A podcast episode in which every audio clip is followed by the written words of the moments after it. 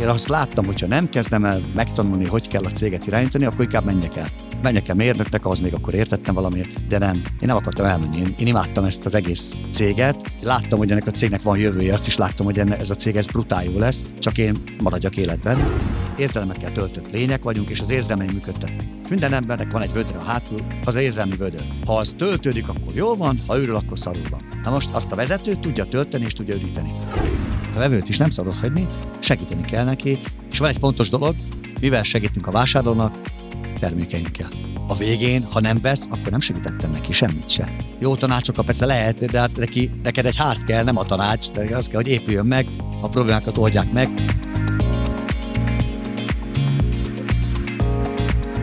Mitől lesz egy cég sikeresebb a többinél? Mi kell ahhoz, hogy egy vezető úgy építse fel cégét, hogy az fenntarthatóan működjön, miatt folyamatosan növekedni is képes?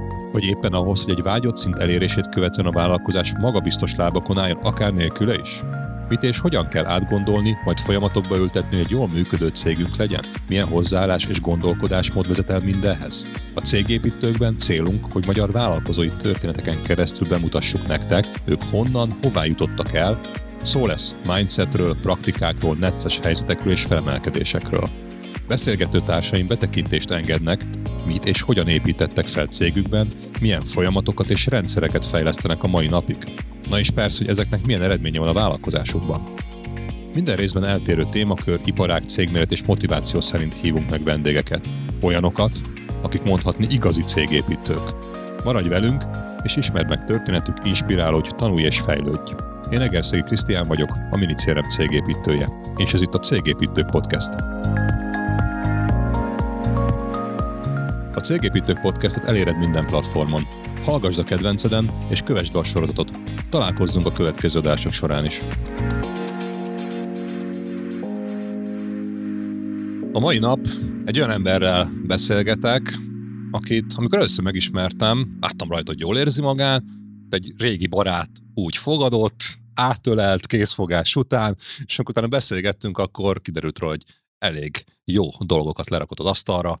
3 milliós nyereséggel indult 30 évvel ezelőtt a cég, ahol dolgozott, ma már 3 milliárd nyereséget, egyébként 30 milliárd fölötti árbevétel, több mint 200 ember gyárat építettek Magyarországon, és uh, amit én kiszedtem belőle, megtudtam, hogy mi lehet az egyik titka az, hogy hát érezzük magunkat jól, figyeljünk oda a képzésre, a saját magunkért, az emberekért, és az emberektől függ az, hogy jól működik a cégünk, gyárunk, vállalkozásunk, és hát erről fog velünk a mai nap megosztani nagyon sok érdekes és hasznos tippet Markovics Béla, a Mapei Magyarországnak a cégvezetője. Hát nagyon érdekes beszélgetés lesz, és én azzal fogok indítani, hogy Béla, egy köszönöm szépen, hogy elfogadtad a meghívást, és itt vagy velünk. Én egyszer hallottam tőled az, hogy nem csak itt értékesítéssel, cégvezetéssel, ugye messziről indultál, hosszú volt az út, de volt, amikor fogtad, és így fölburkoltad, a, vagy fölragasztottad a csempét a falra, mert az kellett. Tehát, hogy ha kell, akkor erre is képes vagy és hajlandó vagy. Hogy volt ez az egész történet? Honnan igen, hát Köszöntelek téged, Krisztián, meg hát a hallgatókat is. E, igen, ez érdekes, és örülök, hogy itt lehetek. Nekem nagyon megtiszteltetés, én figyelem a te dolgaidat, és e, ezt gratulálok ez az egész cégépítők e, új dologhoz. Köszönöm és beszélgettünk előtte, és örülök, hogy élvezed, hiszen az ember csinál azt, amit szeret. Ezt is megbeszéltük. Hát, hogy hogy volt, ugye nagyon egyszerűen értékestőként kezdtem a cégnél, és a, egyedül voltam értékesítő, meg az ügyvezető volt. Azzal kezdtünk, az osztrákoktól vettük a mintát, hogy tartanunk kell képzéseket a szakembereknek. Ugye építő anyagkereskedelem. Építőipar, ugye a MAPA építőipari termékekkel foglalkozik, vegyi termékekkel, csemperagasztó, fugázó, minden, ami ahhoz kell, hogy a ház össze legyen tartva, ami nem lennénk a ház szétesne egyébként. És, ez egy fontos, ez egy fontos. Ez nagyon fontos. Hát ugye az volt, hogy akkor nekem mennem kellett. Én, nem, nem én egyébként épületgépészmérnök vagyok, semmi közben a vegyészethez sem, meg a kereskedelemhez sem. Tehát meg kellett tanulnom, és volt egy első alkalom, beléptem. Ez, ez mikor volt? Ez, 9... ez 1991. szeptemberben volt, az, akkor léptem be, szeptember 1 ha, ha, több mint 30 év, szuper. Igen, akkor indult a cég. Hát, és simán alkalmazottként kezdted? Én alkalmazottként okay. kezdtem simán, mint egy értékesítő. És a főnököm, aki egy barátom is volt, ő elkezdett tanítani, hogy hogy kell húzni ragasztott ilyesmit egy kicsikét, majd én leszerveztem egy képzést októberben a szájév, akkor mi nem RT volt, ez az Alamegyei Állami Építővállalatnál, leszerveztem egy képzést, szerencsém volt, hogy nem szakembereknek szerveztem, tehát nem fizikaiaknak, hanem mérnököknek szerveztem. Egy nappal előtt azt mondta a főnököm, hogy mondta, hogy megtartja. Azt mondta, hogy nem megyek, nem érek rá. Na, várjál, és akkor én, hát nem baj, gyere, figyelj, egy óra alatt megmutatok mindent, hogy kell ragasztót felhozni, bekeverni. Ó, oh, oh, mondom, te szent Isten. Lementem, hát mindenhol folyt a víz rólam, de megcsináltam. Szerencsém mondom, ez volt, hogy ők sértettek hozzá, hogy kell csinálni. Én sem értettem hozzá, így nem tudták, hogy amit csinálok, az jó vagy nem jó. Megcsináltam. Egyébként ez volt a kezdet, és utána még nagyon sok képzést tartottam. Hát még, még talán 20 évvel ezelőtt is tartottam képzéseket. Még úgy, hogy akkor nem volt alkalmazás technikusunk nekem, nem úgy volt, hogy a mai gyerekeknek, a mai értékesítőknek ott van mellettük öt alkalmazás technikus, ők majd megtartják. Nekem föl kellett húzni ezt a burkolatot, meg azt a ragasztót a falra. Szóval megtanultál mindent, fizikai részét is ennek egy értsd a termékedet, gondolom. Ugye a terméket úgy tudod eladni, ha legalább alapszinten tudod használni és érzed a terméket. Én minden terméket kipróbáltam, akkor még régen, és még a mai napig is, ha jön új termék, akkor oda megyek, és néha megfogdosom, meg, megnézem, húzok rajta egyet, hogy nem én adom már el, de érezzem. Fontos, fontos, és nagyon sokaknak ez, ez kimarad, és igazából te végigjártad itt minden egyes szintjét, mert megismerted a, a cégednek, és, ne, és lehet, hogy manapság már minden információt van, hogy te is mondta tudásanyag egyebek, de ha ezt nem veszük komolyan, meg nem nézzük meg, akkor ha nem, ér, nem ívódik bele a vérünkben nagyjából az, hogy mivel foglalkozik a cégünk, az sokkal nehezebb lesz majd ebből bármi jót csinálni. És akkor elkezdtél, volt három ember, hogy mondtad, 30 évvel ezelőtt, igazából még értelmezhetetlen mennyiségű pénz, vagy bevétel, vagy nyereség volt. Igen. Tehát a nulláról kezdtetek el építkezni. Igen. És akkor értékesítőként kezdtél, ha jól értem, Igen. meg föl tudtad ragasztani a falra a csempét. Nagyszerű.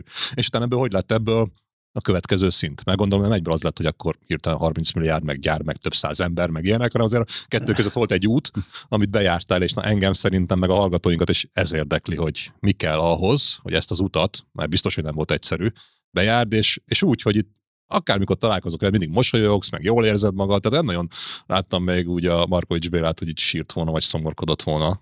Ez meg egy fontos, Igen. fontos szempont szerintem, mert ennél nem lehet jól csinálni. Szerintem is nagyon fontos az út nem volt egyszerű, de hogy miért nem sírok, meg én nem rívok, egyszerűen én úgy vagyok vele, hogyha panaszkodhatok, sírhatok, rihatok, de attól nem lesz semmi sem jobb, nem változik semmi. Tehát ha meg se próbálunk jókedvűek lenni, akkor nincs értelme. És amikor jókedvűek akarunk lenni, ha előbb-utóbb, tehát ha csináljuk, előbb-utóbb azok is leszünk. Na de mindegy. Tehát lényeg az, hogy elkezdtem értékesítőként, és ha a targoncás, a raktáros egy volt, elment szabadságra, én voltam a targoncás, a raktáros, ha elment szabadságra az asszisztens, egy adminisztrátor, én voltam az adminisztrátor, akkor számlákat írtam, de a kicsi cégnél az ember mindent csinál még. És végül is 93, tehát először az első ügyvezetőt elküldték, valahogy összevesztek az osztrákokkal, a tulajdonossal, majd felvettek egy ügyvezetőt, és, és őt is elküldték. Mert nálad az a nehezítő helyzet egyébként, hogy nem is egy magyar cégről beszélünk, nem. hanem nemzetközi cégről, nemzetközi elvárásokkal kellett megfelelni magyar gondolkodásmóddal, és ez sem egy ilyen egyszerű dolog. Nem gondolom. volt egyszerű, viszont nagy szerencsém volt, akkor nem voltak nemzetközi elvárások. Akkor nem. Ugyanis akkor még az volt, hogy család, ez egy családi vállalkozás egyébként, olasz családi a cég, az Quincy családi, és az olasz helyett az, akkor az osztrák leány alapította a magyar céget. Ezért lett akkor az osztrák az, a tulajdonos, most már olasz a tulajdonosunk. Uh-huh. És amikor 93-ban 93 áprilisán engem neveztek ki, mert én maradtam csak, tehát elküldték az másik vezetőt is, azt én megmaradtam, és nálam volt az összes partner, tehát én, én hoztam meg több üzletet két év alatt, mivel egyedül voltam, aztán utána azt hiszem 92-ben felvettünk két embert, de a legtöbb üzletet én hoztam, akkor mentem, hát nem is tudom, azt hiszem 10 kilométereket mentem, az egész ország az enyém volt, rengeteget dolgoztam. Tehát elindultam reggel hatkor, és este tízkor értem haza, hiszen kellett, hogy az ember bedolgozza a piacot. Egyébként senkinek se kellettünk. A kereskedők elzavartak, azt mondták, hogy mindenki drága vagy, mapej nem is ismerjük, nem kell senkinek. És az, az volt a szerencsém, hogy rájöttem arra, hogy oké, okay, de akkor valakinek csak kell kinek, hát a szakembernek. És akkor egyből legelején szakemberekkel kezdtünk, és így sikerült elindulni a cégben, de nem volt egyszerű, mert amikor átvettem a céget, voltunk nyolcan, de szervezetlen volt a cég. És nekem fogalmam sem volt, hogy hogy kell céget vezetni. De mindenki mindent csinál, hát, te is itt a józan paraszt mentél, hogy legyen pénz, mert pénz beszél, kutya ugat, van ez a mondás. Igen, de a folyamatok nem voltak betéve, tehát igazából Aha. működtünk, de nem igazából optimálisan. És nekem fogalmam sem volt, hogy hogy kell céget építeni. Hogy kell céget fejleszteni, hogy kell folyamatokat tervezni, szervezni. Én nem voltam vezető, a csapatokban, ahogy világéletemben sportoltam, 35 évig röplabdáztam profiként, három évig, de NB1-be végig, ott én CK voltam, csapatkapitány. Na, ez más a dolga. Voltam egyszer, egy szakcsoportban voltam szerelésvezető, négy emberem volt, nem tudtam, hogy kell vezetni, beszélgettem az emberekkel, meg adtam utasítást. És az volt a legrosszabb az egészben, hogy a cég 93 után is szépen haladt előre, növekedtünk évről évre, gyönyörűen ment. Én meg ahogy a cég növekedett, én meg egyre rosszabbul lettem. Aha. De miért? Ez mindenki azt kezdette, hülye vagy, hát a cég jól megy, rosszul vagy, na akkor nem mosolyogtam annyira. Ez mikor volt? Hát ez 93 április egy után, és ez 95-96. Vagy két-három évig? Két, hát, tehát Igazából ment előre lendületből, Ment- ment a cég. tehát hogy még a számok azok a, jók voltak a számok. olyan 30 milliós kezdeti árbevétel a körül voltatok, Ott, abból mi hol mentünk Hogy föl? volt, úgy volt, hogy ö, 60 millió 92-ben, 120 93-ban, 230 94-ben, 3, 400, tehát szépen haladtunk előre. Nem az volt a kérdés, hanem az, hogy én, mint ugye értékesítőként leadtam egy pár partneremet, de dolgoztam tovább értékesítőként, próbáltam a céget, az embereket irányítani, de nem tudtam azt, hogy amit csinálok, az hogy hat a cégre. Fogalmam sem volt, hogy mit kéne, mint vezetőnek tennem, és amit teszek, az, az mit okoz a cégben, hogy, hogy hatok én arra, hogy a cég jól megy. Ez én nagyon rosszul, én nem viselem azt jól, amikor körülöttem a dolgok csak úgy történnek, én meg ilyen, így lebegek a, lé, a légüres térben. És addig fajult, hogy végül is igen, csak rosszul lettem. 96 őszén bekerültem a kórházba gyomorfegély gyanúval. Tehát a stressz, a feszültség. Volt olyan, képzeld el, hogy mentem be a céghez, ez 96, hát nyarán volt, gyönyörű idő volt, és fékeztem. Ahogy közelítettem a céghez, fékeztem, hogy minél később érek be, mert ahogy beértem, görcs, nem tudom, hogy éreztél valami ilyet, az a gyomorgörcs a feszültségtől, a stressztől brutál rossz volt. Tehát, és akkor egyik eh, nap, ez októberben beértem, és már nem tudtam autóból kiszállni, már keresztbe hajlottam, és akkor be, bementem a kórházba, bevittek a kórházba. Nem volt fekélyen, megúsztam, de akkor el kellett döntenem, hogy figyelj Béla, vagy itt hagy az egészet, mert, mert belehasz. Tehát Aha. egy, ez nem játék. Vagy tanulsz, és akkor úgy döntöttem, én nem szoktam feladni semmit, tehát azért én a, a sportban megtanultam, hogy a meccsnek akkor van vége, amikor lefújják a meccset. Vagy amikor a röplabdában megvan, akkor még 15 volt. És, és nem adtam föl, elkezdtem tanulni. És ez a tanulás... Akkor meghoztad azt a baromi nehéz döntést. És egyébként, amit elmondtál, nagyjából szerintem az összes magyar KKV 95 vagy 99 százalékok így indul, hogy szakmai alapon elkezdenek valamit csinálni, Igen. mert egy dologban jók, Igen. és akkor utána hirtelen így minden esély válnak, mindent is kell csinálni a cégvezetőnek a cégnek, összecsapnak a hullámok a fejünk fölött, Pontosan. ezt is, azt is, azt is, minden pozíciót te vagy neked kell helyettesíteni, és egyébként ezt most így, hogy elmondtad, ezt az elég szemléletes, így elbírtam képzelni, hogy, hogy itt a mosolygós emberrel ülök szembe, és utána közben az van, hogy itt, itt meggörnyedve, szenvedő arccal, egyszerűen nem akarsz bemenni, mert tudat alatt így lassítok. Senkinek nem kívánom ezt. mert nem, Tehát nem jó érzés, Nem. pedig ebből éltél, Hát és a féltem, pénz jött. féltem attól, hogy megyek be, tudtam, mi következik. Napok óta az volt. Nagyon rossz. Szerinted ezzel, és egyébként ez szerintem nem csak 30 éve igaz, ez most is igaz a mostan Valószínű. kezdő, meg induló, Igen. vagy a kisebb cégekre is nagyon sokan vannak, akik meg is ragadnak ezen a szinten, mert nem, tudná, nem tudják meghozni ezt a kemény döntést, amit mondtál, hogy változtassanak. És ez szerinted mai napig is probléma lehet? És vannak ilyen emberek, amilyen te voltál abban a szerencsétlen helyzetben? Biztos vannak, én szerintem vannak, hogy ismerem a vezetőket, mert amikor elindít egy céget az ember, szakmailag ért valamihez. Ugye én is értettem, akkor hát valamit értettem már a mapei termékekhez, és elkezdi a szakmából nyomni a céget, és egy ideig megy. De hogy nő a cég, több emberem lesz, akkor nekem ugye volt 8, majd utána már 2016 már 13 ember volt, akkor azt érzed, hogy basszus valahogy kéne velük foglalkozni, valamit kéne velük csinálni, de mit? Mit kéne tenni, hogy ők is termeljenek? Mit kéne tenni, hogy a folyamatok ne akadozzanak? Hát olyan káosz volt a cégben, nem hiszed el. Tehát, olyan, tehát félelmetes volt. És, És, akkor mi volt az a döntés, amit így meghoztál? Oké, okay, hogy Hát- nem akarsz meghalni, meg rosszul lenni, ez egy szerintem tök egyértelmű, a túlélés, a minden ember erre játszik, de túlélhettél volna úgy is, hogy elmész egy másik céghez értékesítőnek dolgozni, nyugalmasabb életet választasz, Igen. de helyett nem adtad föl, nem, hanem azt mondtad, hogy újra építed. Igen. Szerencsém is volt, találkoztam egy úriemberrel, egy, aki konzultáns, és aki rávilágított arra, hogy mit csinálok. Ő mondta, vagy ahogy vele megbeszéltem, mondta, akkor, akkor nem lehet. Tehát én azt láttam, hogyha nem kezdem el megtanulni, hogy kell a céget irányítani, akkor inkább menjek el. Inkább uh-huh. menjek el mérnöknek, az még akkor értettem valamiért, de nem, valamennyit, de nem. Én nem akartam elmenni. Én, én imádtam ezt az egész céget. Én láttam, hogy ennek a cégnek van jövője, azt is láttam, hogy enne, ez a cég ez brutál jó lesz, csak én maradjak életben. Az álmod megvolt, Meg volt az álmom. csak segítséget kellett kérned Kellett ahhoz, segítség. hogy el tud érni és majd kell azokat a kérni, tehát pont az egyik célkitűzéseket. dolog, hogy Nehéz Figyelj, volt? Segítséget kérni? Nehéz. Ó, Miért? Hát mert soha nem kértem. De, figyelj, de mi azzal a baj? Én is azt mondom, hogy ez nem egy olyan lealacsonyító, meg Nem, degradáló dolog a nem az. segítségkérés, azért vagyunk többen egy cégnek. Ez nem? így van, és akkor, akkor felismertem ezt, hogy kell kérni segítséget. Ha valamit nem tudsz, az nem a hülyeség jele. Az annak a jele, hogy te azt soha nem tanultad, soha nem csináltad. Ha nem tudsz valamit, meg. És szerencsére jó segítőm voltak, találtam na, szuper tréningeket, szuper konzultánsokat, és nagyon szuper könyveket.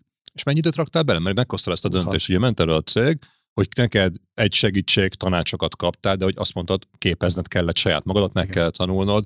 nem egy mindenhez valamennyire, igazából semmihez nem értő emberként irányítani a céget, Igen. hanem a vezetésben, a cégvezetésben elmélyedni és ehhez felszedni a tudást. És gondolom ez nem 5 perc alatt ment. Nem. És nem. az, hogy dolgoztál napi 8-10 akárhány órákat, Igen. és mellette még tanulj, képez magad, azért az egy komoly idő. Hát ez úgy történt, hogy heti két napot legalább Heti két napot. Hétvégén Utána, vagy munkaidőben? Ez munkaidőben okay, volt. Tehát akkor, az egy értek, akkor értek rá. Hétvégén olvastam, és, hétvég, és este is olvastam, ha hazaértem időben. Igazából, ha heti két nap, az egy átlag volt azért. Volt, amikor egy nap volt, volt, akkor három, attól függ a konzultáció, hogy haladt. Azért a tréningek voltak az első, és a konzultáció a második, meg a könyv a harmadik. Rengeteget kellett tanulnom. Tehát, és, és ami fontos volt, ezeket utána el kellett kezdenem egyből bevezetni, és itt jött segítség, látod, itt azért már jött, mert közben megtanultam, hogy legalább megtanultam, hogy kellenek emberek. Akkor vettem fel pár embert, megtanultam, hogy kellenek vezetők. Lehet, hogy nem értenek ők se hozzá, de ne vesz ki valakit, ad neki oda, hogy csináld azt amit én nem akarok csinálni. Delegáld azt a feladatot, felelősséget. A, az is nagyon nehéz volt a delegáció, mert én úgy gondoltam, én tudok mindent a legjobban. Ezt sokan gondolják egyébként. Ma az egyet meg tudok már, hogy nem én tudok mindent a legjobban, sőt a, az embereim bizonyos posztokon százszor többet tudnak. És a lényeg az, hogy akkor, akkor elkezdtem beültetni a cégekbe ezeket a dolgokat, és ahogy, ahogy egyre inkább, ahogy ültettem be, a cég elkezdett ilyen, nem tudom, amikor láttam majd, hogy valami folyamatosan elakad, majd elkezdnek ezek a felakadások szépen kijönni belőle, és, és, és olyan kicsit a lazábban, olyan, olyan könnyedében menni a folyamat. És, akkor elkezd indulni, és akkor elkezd így száguldani, vagy hasítani. Igen, Aha. igen, és, és ezek után, akkor én is már kezdtem megnyugodni, mondjuk ez azért két-három év volt, amíg eljutottam oda, hogy úgy azt mondtam, na most már jól érzem magam. Tehát meghoztad azt a kemény döntést, és utána kitartóan kellett ezt csinálnod két-három évig, mert nem lett azonnal eredménye. csinálni, és azért ne felejtsük el, amikor az embereknek van újdonságot akarsz vezetni, például egy statisztikai menedzsmentet, ahol mindenkinek van mérőszám, ahol mindenki vezetnie kell valami statisztikát, hát ez nem, nem akar az ember csinálni. Amikor az értékesítőnek azt akarod, hogy vezesse, hogy hol van, valami, tervezze meg a napját, napi rendet vezessen, egy jelentéseket írjon, hát ezt nem akarják. Tehát nem elég megtanulni, a cégbe be is kell ezt vezetni, és át kell vinni az embereket. Melyik a nehezebb szerinted? Azt, hogy megtanult, vagy azt, hogy ez be is vezesd, hát és utána működjön? Azért. Tehát a, ugye meg kell tanulni azt is, hogy hogy adod át. Aha. Hát ugye van, van, ismerek kétféle cégvezetőt. Az egyik ember olyan, hogy azt mondja, figyelj öreg, ezt így fogod csinálni, és kész. És persze egy idő után meg is szokja az ember, tehát átveri rajta. Én nem ez a fajta vagyok, én szeretem megértetni, én úgy vagyok vele, hogy ha meg tudom értetni, és azzal foglalkozom, akkor az jó, aztán van egy határ, hogyha nem tudom megértetni, akkor jön az, hogy parancs, figyelj, így kell csinálni. De az emberekkel nehezebb egy kicsit. Ma már könnyebb. Ma már, ma már nagyon könnyen át, át jó, de van most már több mint 20 év tapasztalatod, már amikor a megtanult részben. Meg kellett, nagyon, nagyon sokat kell tanulni. Tehát akkor jöttem rá, hogy a cégvezetés az egy szakma. Én azt hittem, hogy céget vezetni gyerekek. Hát miért bemegyek, kiadok utasításokat, embereket megnézem, hogy csinálják, számon kérem, azt kész. Ki, talán képzem is kicsit őket, de nem ez volt a baj, hogy képzed vagy nem, meg hogy kiadod vagy nem, hanem az, hogy a folyamatok, meg a rendszerek működjenek egy cégben. Na ez, mert az okozza a legnagyobb stresszt, hogyha valami nem megy elakad. Igen, mert ami a te fejedben létezik, az igazából Azt máshol nem létezik, meg, mert a másik ember ebből valamit esetleg megért, amikor elmondod, és töredéke fog átmenni a gyakorlatba, valóságban, é. és ne is csodálkozunk, hogy félre mennek a dolgok. Ez így van, tehát az, ami a te fejedben van, az a te fejedben van, azt más nem tudja. És amikor elmondod, nem biztos, hogy megértik teljesen. Tehát én most úgy, úgy állok hozzá, hogyha én elmondok valamit, és az ember úgy látom, hogy nem érti, akkor nem ő a hülye, hanem én nekem kell másképp fogalmaznom, másképp odaadom. Még lehet, hogy van egy pár dolog, csak egy példát ad, mondjak, tegnap volt, ugye mi tartunk értékesítési tréninget, nem mapei tréninget, hanem értékesítést tanítunk a kereskedőnk eladóinak. Ez is egyik, egy szolgáltatásunk, hogy tudjanak jól eladni, most épp szükség lesz rá egyébként szerintem. És tegnap, ahogy beszélgettünk, és az egyik gyakoroltak, és, és arról volt szó, hogy ha bejön egy vevő, akkor bemutatkozol és pozícionálod magad, hogy te ki vagy. És az ember nem tudta valahogy ezt, ezt elmondani. És mondom, figyelj már, érted azt a szót, hogy pozicionálás? Rám néz, nem. Milyen egyszerű? Nekem tök tiszta. Neki meg nem. Ha mást értünk egy szó alatt, és De. egyébként, amit elmondtál, ez egy vezetői fel, azért vagy vezető, hogy vezesd az embereket innentől Pontosan. kezdve, ha nem tudod vezetni őket, az egy vezetői felelősség, és neked kell megértened, megtanítani az embereket, hogy ők is Így van. abba az irányba menjenek, Azt, hogy mit, miért csinál, mert ha fölvettél egy embert, beléptetted, kicsit képeztel, és akar termelni, akkor nem akar rosszat a cégnek, és mégis csinál hülyeségeket, akkor nem azért csinál, mert rosszat akar, vagy nem tud valamit, vagy valami más baja is lehet egyébként. De nagyon sokat kellett az emberekkel nekem foglalkozni, és eleinte nem csináltam nekem, meg kellett tanulnom, hogy hát az ember legfontosabb, ez nincs mese. És akkor ez volt a lényegében, ha jól értem, akkor a mapeinek a második szakasz első, hogy mondjuk volt a káosz, ős káosz, hogy valami lett, Igen. utána fel, felismerés, tanultál, Így van. és utána jött az, hogy elkezdtél kvázi tanítani, vagy képezni, úgy jött, nem csak magadat, igen, hanem a cégen belül a kollégáidat is, és kiépíteni az egész csapatot, struktúrát. Ez nagyon jól látom, mintha ott lettél volna egyébként, Krisztián. nagyon jól látod. ez Voltam, voltam a járatban múltkor, úgyhogy ez egy köszönöm szépen, nagyon jó dolog volt megnézni, de igen, ez, ez, ez, ez látszik. Tehát ez így, így történt, hogy utána, ahogy beépítettem, a, beépítettem, és nem is egyedül, hanem akkor már volt, a vezetők segítettek, képeztük őket, bevezettem képzéseket a vezetőknek, bevezettek ők képzéseket a munkatársnak, még csak 15-18-an voltunk. De ezt nagyon lehetett érezni, hogy sokkal könnyebben mennek a folyamatok, gyorsabban megy minden, és így látszott is az árbevételen, folyamatosan nőttünk. Na ez egy nagyon fontos dolog, amit mondtam, mert azt lehet ezerszer hallani, hogy ha, de akkor majd ki fog dolgozni, ha mindenki Ez tanul. nagyon- ez, ezt és most azt hallom. mondtad, hogy Hát- két-három évig te tanultál, utána még a kollégáknál is, tehát egy mennyi, 5-6 év eltelt Igen, ezzel az időszakkal, Igen, és, mi, és azt mondtad, az árbevétel nőtt. folyamatosan nőtt, igen. No, hát akkor ez most hogy van? Hát úgy van, hogy Tanulunk árbe... is, de közben azért jön a pénz, ez, ez, Igen. ez, ez, Gondolj ez hogy lehetett megoldani? Hát nagyon egyszerű, az árbevétel nem attól függ, hogy ki mennyit, ki hány órát dolgozik. Nem ettől függ, hanem attól függ, ki mit termel meg. És az, mit termel meg, az persze kell idő, de hogyha valaki hatékonyabb, jobban tudja a dolgát, brutál egyszerű. Én röplabdáztam, ugye 35 évig mondtam neked. Amikor elkezdtem a röplabdát, az edzéseket, hát a kezemet nem tudtam, hogy tartsam. A labdát alig tudtam átütni. És akkor rengeteget edzettem, ugye nem meccsekre jártam, edzettem, és aztán megtanultam. Tehát a, a tanulás az gyakorlatilag az edzés. Hogyha be is gyakorolja az edzés. És utána, ha kiveszel az embert, mondjuk egy nap, napot elveszel tőle, nálunk mindig a, a képzések azok munkaidőben voltak. Volt a hétvégén is, de az ritka. Kiveszed az embert egy napra, és megtanítasz neki valamit még jobban, visszamegy, és amit addig csinált, azt kétszer olyan hatékonyan fogja csinálni. Tehát a Most a, kiesett nap értem, a röplabdás példát hoz igazából, egy tök egyszerű dolog, nem? Áll X ember, háló két oldalon, azt így ütögetnek egy labdát. Egy, Igen. van egy golyó, hogy megfogom, megütöm a kézzel átni a túloldalra. Igen, Ez mindenki ért hozzá, nem? persze.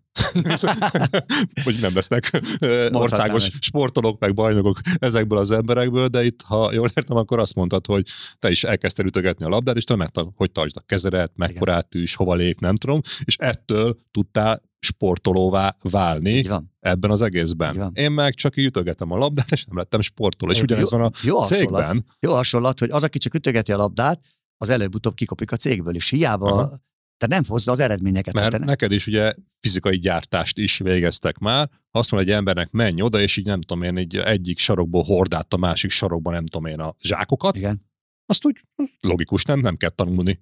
Na jó, csak ha megtanítod, hogy ezt hogy lehet, nem tudom én, valamilyen rendszer szerint esetleg targoncával, vagy bármivel csinálni, akkor nem. Egy hétig tart nekem munka, hanem másfél óráig. Na és akkor itt jön be az, hogy ha ezt megtanítod, akkor mindjárt már a más egy napot buktál, amit tanítottad, de már a második napon lehet, hogy behozza, Behozza az a- elmúlt egy hetét, Ez és utána egy következő időszakban meg elkezd pluszba, te- befektettél, Ez és van. elkezd A hozamot hozni képzés neked az egy a befektetés az emberekbe, és még egy dolog fontos, hogy nagyon fontos, ezt olyan, szerintem ilyen 2000 előtt néztem rá, hogy fontos tartani szakmai, tehát a, a posztra képzést, szakmai, tehát targoncás targoncára, akkor a szervezést megcsinálni, hogy merre menjenek a targoncák, merre fussanak.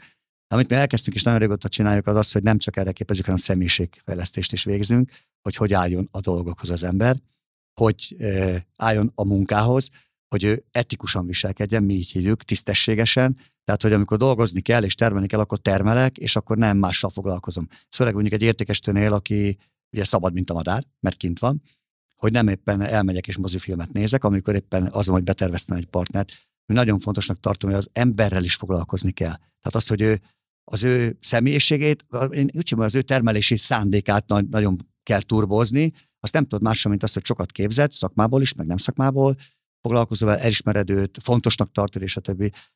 De végül is van ott tartottunk, hogy 98-99 nagyon jó ment a cég, és gyártást is elkezdtük. Akkor. Hova jutottatok el egyébként? Hát, ugye, mert az. 2000-ig, ugye ebből a olyan- néhány Olyan milliárd 10 körül lehettünk. milliárd. Ö, Szerint, amikor gyárat behoztuk 2000-ben, akkor 1 milliárd 500 millió körül lehettünk, vagy még talán több is. egy másfél, egy-két milliárdos Egy-két milliárd szint, körül de lehettünk. jutottatok el arról a néhány tízmillióról, ahol indultatok, úgyhogy közben voltak nehézségek, kihívások, képzés, de azért ez egy szép eredmény. Igen, és én, én a, szánd, szánd, tízszereztétek lényegében igen. a céget minimum. Igen, én szándékosan nem, nem lassítottam a cégnövekedést, de örültem, hogy nem duplázunk, meg triplázunk, mert ezek a nagyon gyors, tehát hogyha valami, egy cég, amikor, és egy cégnél látom a cég, Évente. járok cégekhez konzultálni picikét, és látom, ha valaki brutál gyorsan növekszik, ott a szervezet nem megy vele, és előbb-utóbb olyan feszültség, olyan káosz lesz a cégben, hogy utána elkezd esni lefele, ha nem szervez. Én ennek örültem, de pedig mi nem, nem százszerzékokat töttünk, hanem 50, 30, 50, 70 százalékot, még ezzel is nagyon nehezen követtük a szervezettel. Mindig kicsit utá, utólag kellett csavarnunk. És mi volt egyébként a növekedésetek titka? Az, hogy a, a piac diktálta, vagy, vagy csak az oktatáson múlt? a képzésen múlt, hogy ezt fölismerted, vagy azért azért a piaci környezet is támogatott titeket, vagy, mert azért ez egy ilyen bámulatos eredmény, hogy, hogy mit tudom, 30-60 millióról másfél milliárd környékére fölmenni, még értem akkor is, ha ugye terméket vesztek, adtok, de Igen. akkor is azért ez egy bődületes növekedés. Jó a kérdés, egyébként a piac is ment azért, tehát volt, volt egy, egy-két kisebb válság, de a piac azért viszonylag jól ment. Nem úgy, mint most az elmúlt ut- utóbbi hat évben, hanem lassabban. Ami miatt mi tudtunk ilyen jól növekedni, az az, hogy egyszer a képzés, és az, hogy megszerveztük a céget. Elkészítettük a cég szervezési tábláját, és mindenki tudta a feladatát, és közben ugye természetesen az értékesítőket is képeztük hogy ők hogy kell, hogy eladjanak. Nagyon sok mindent kaptak képzést. Nem csak szakmai, ők aztán tényleg értékes képzést kaptak. Plusz, ami fontos volt, hogy azt, azt is felismertük ott, hát azt talán még később, de az, hogy, hogy valahogy másképp is segítsünk a piacon, és nem csak termékeket adtunk nekik, hanem elkezdtük a szakembereket is folyamatosan képezni. Folyamatosan rengeteg két, évente 5-6-7 ezer szakember volt a képzéseinken, és így ők megismerve a termék, ott az termékképzést, tehát termék, illetve műszaki képzések voltak, és megismerve a termékeket, elkezdtek ragaszkodni a termékhez. Na de várjál, a saját embered azt értem. Képzeld. Igen. Vannak viszont eladó partnereid, ugye, ahol az értékesítő hát jár, hogy... Szak, akkor vegyék... csak szakmailag képeztük, akkor még csak őket. De őket is értem, mert Igen. ugye hozzád kapcsolat, te termékeidet forgalmazza. Igen. Viszont ha jól értem, akkor itt most egy olyan független embert, szakembert, aki megcsinálta a fizikai munkát, kezdtél el képezni, tanítani, akihez úgymond semmi között nem volt, csak bíztál benne, ezért majd a te termékeidet fogja keresni a te viszonteladó partnereidnél. Tehát ilyen dupláttétel. Igen. És azért ez egy kockázat, mert, mert ő vehetett volna mást is, nem? Persze, ez kockázat és ezt, volt. Ezt így könnyű volt meglépni, mert ez, ha jól értem, egy újdonság, és mert a piaci lehetőség mindenkinek nyitott volt. Igen. Csak az, nem csak az kellett, hogy szerencsénk legyen, te éltél is a szerencsével, fejlesztettél, képeztél a saját cégeden belül, és utána húztál egy ilyen nagyon érdekes, vagy új dolgot, hogy megtanítasz, nem tudom én, több ezer szakmunkást, hogy hogy kell dolgozni. Igen. És ez, azért, ez, ez, ez mondjuk szerintem mindenkinek lehet építőipar tapasztalat, ez, ez egy nagyon hasznos és fontos dolog, üdvözlendő példa. Igen, köszönöm szépen.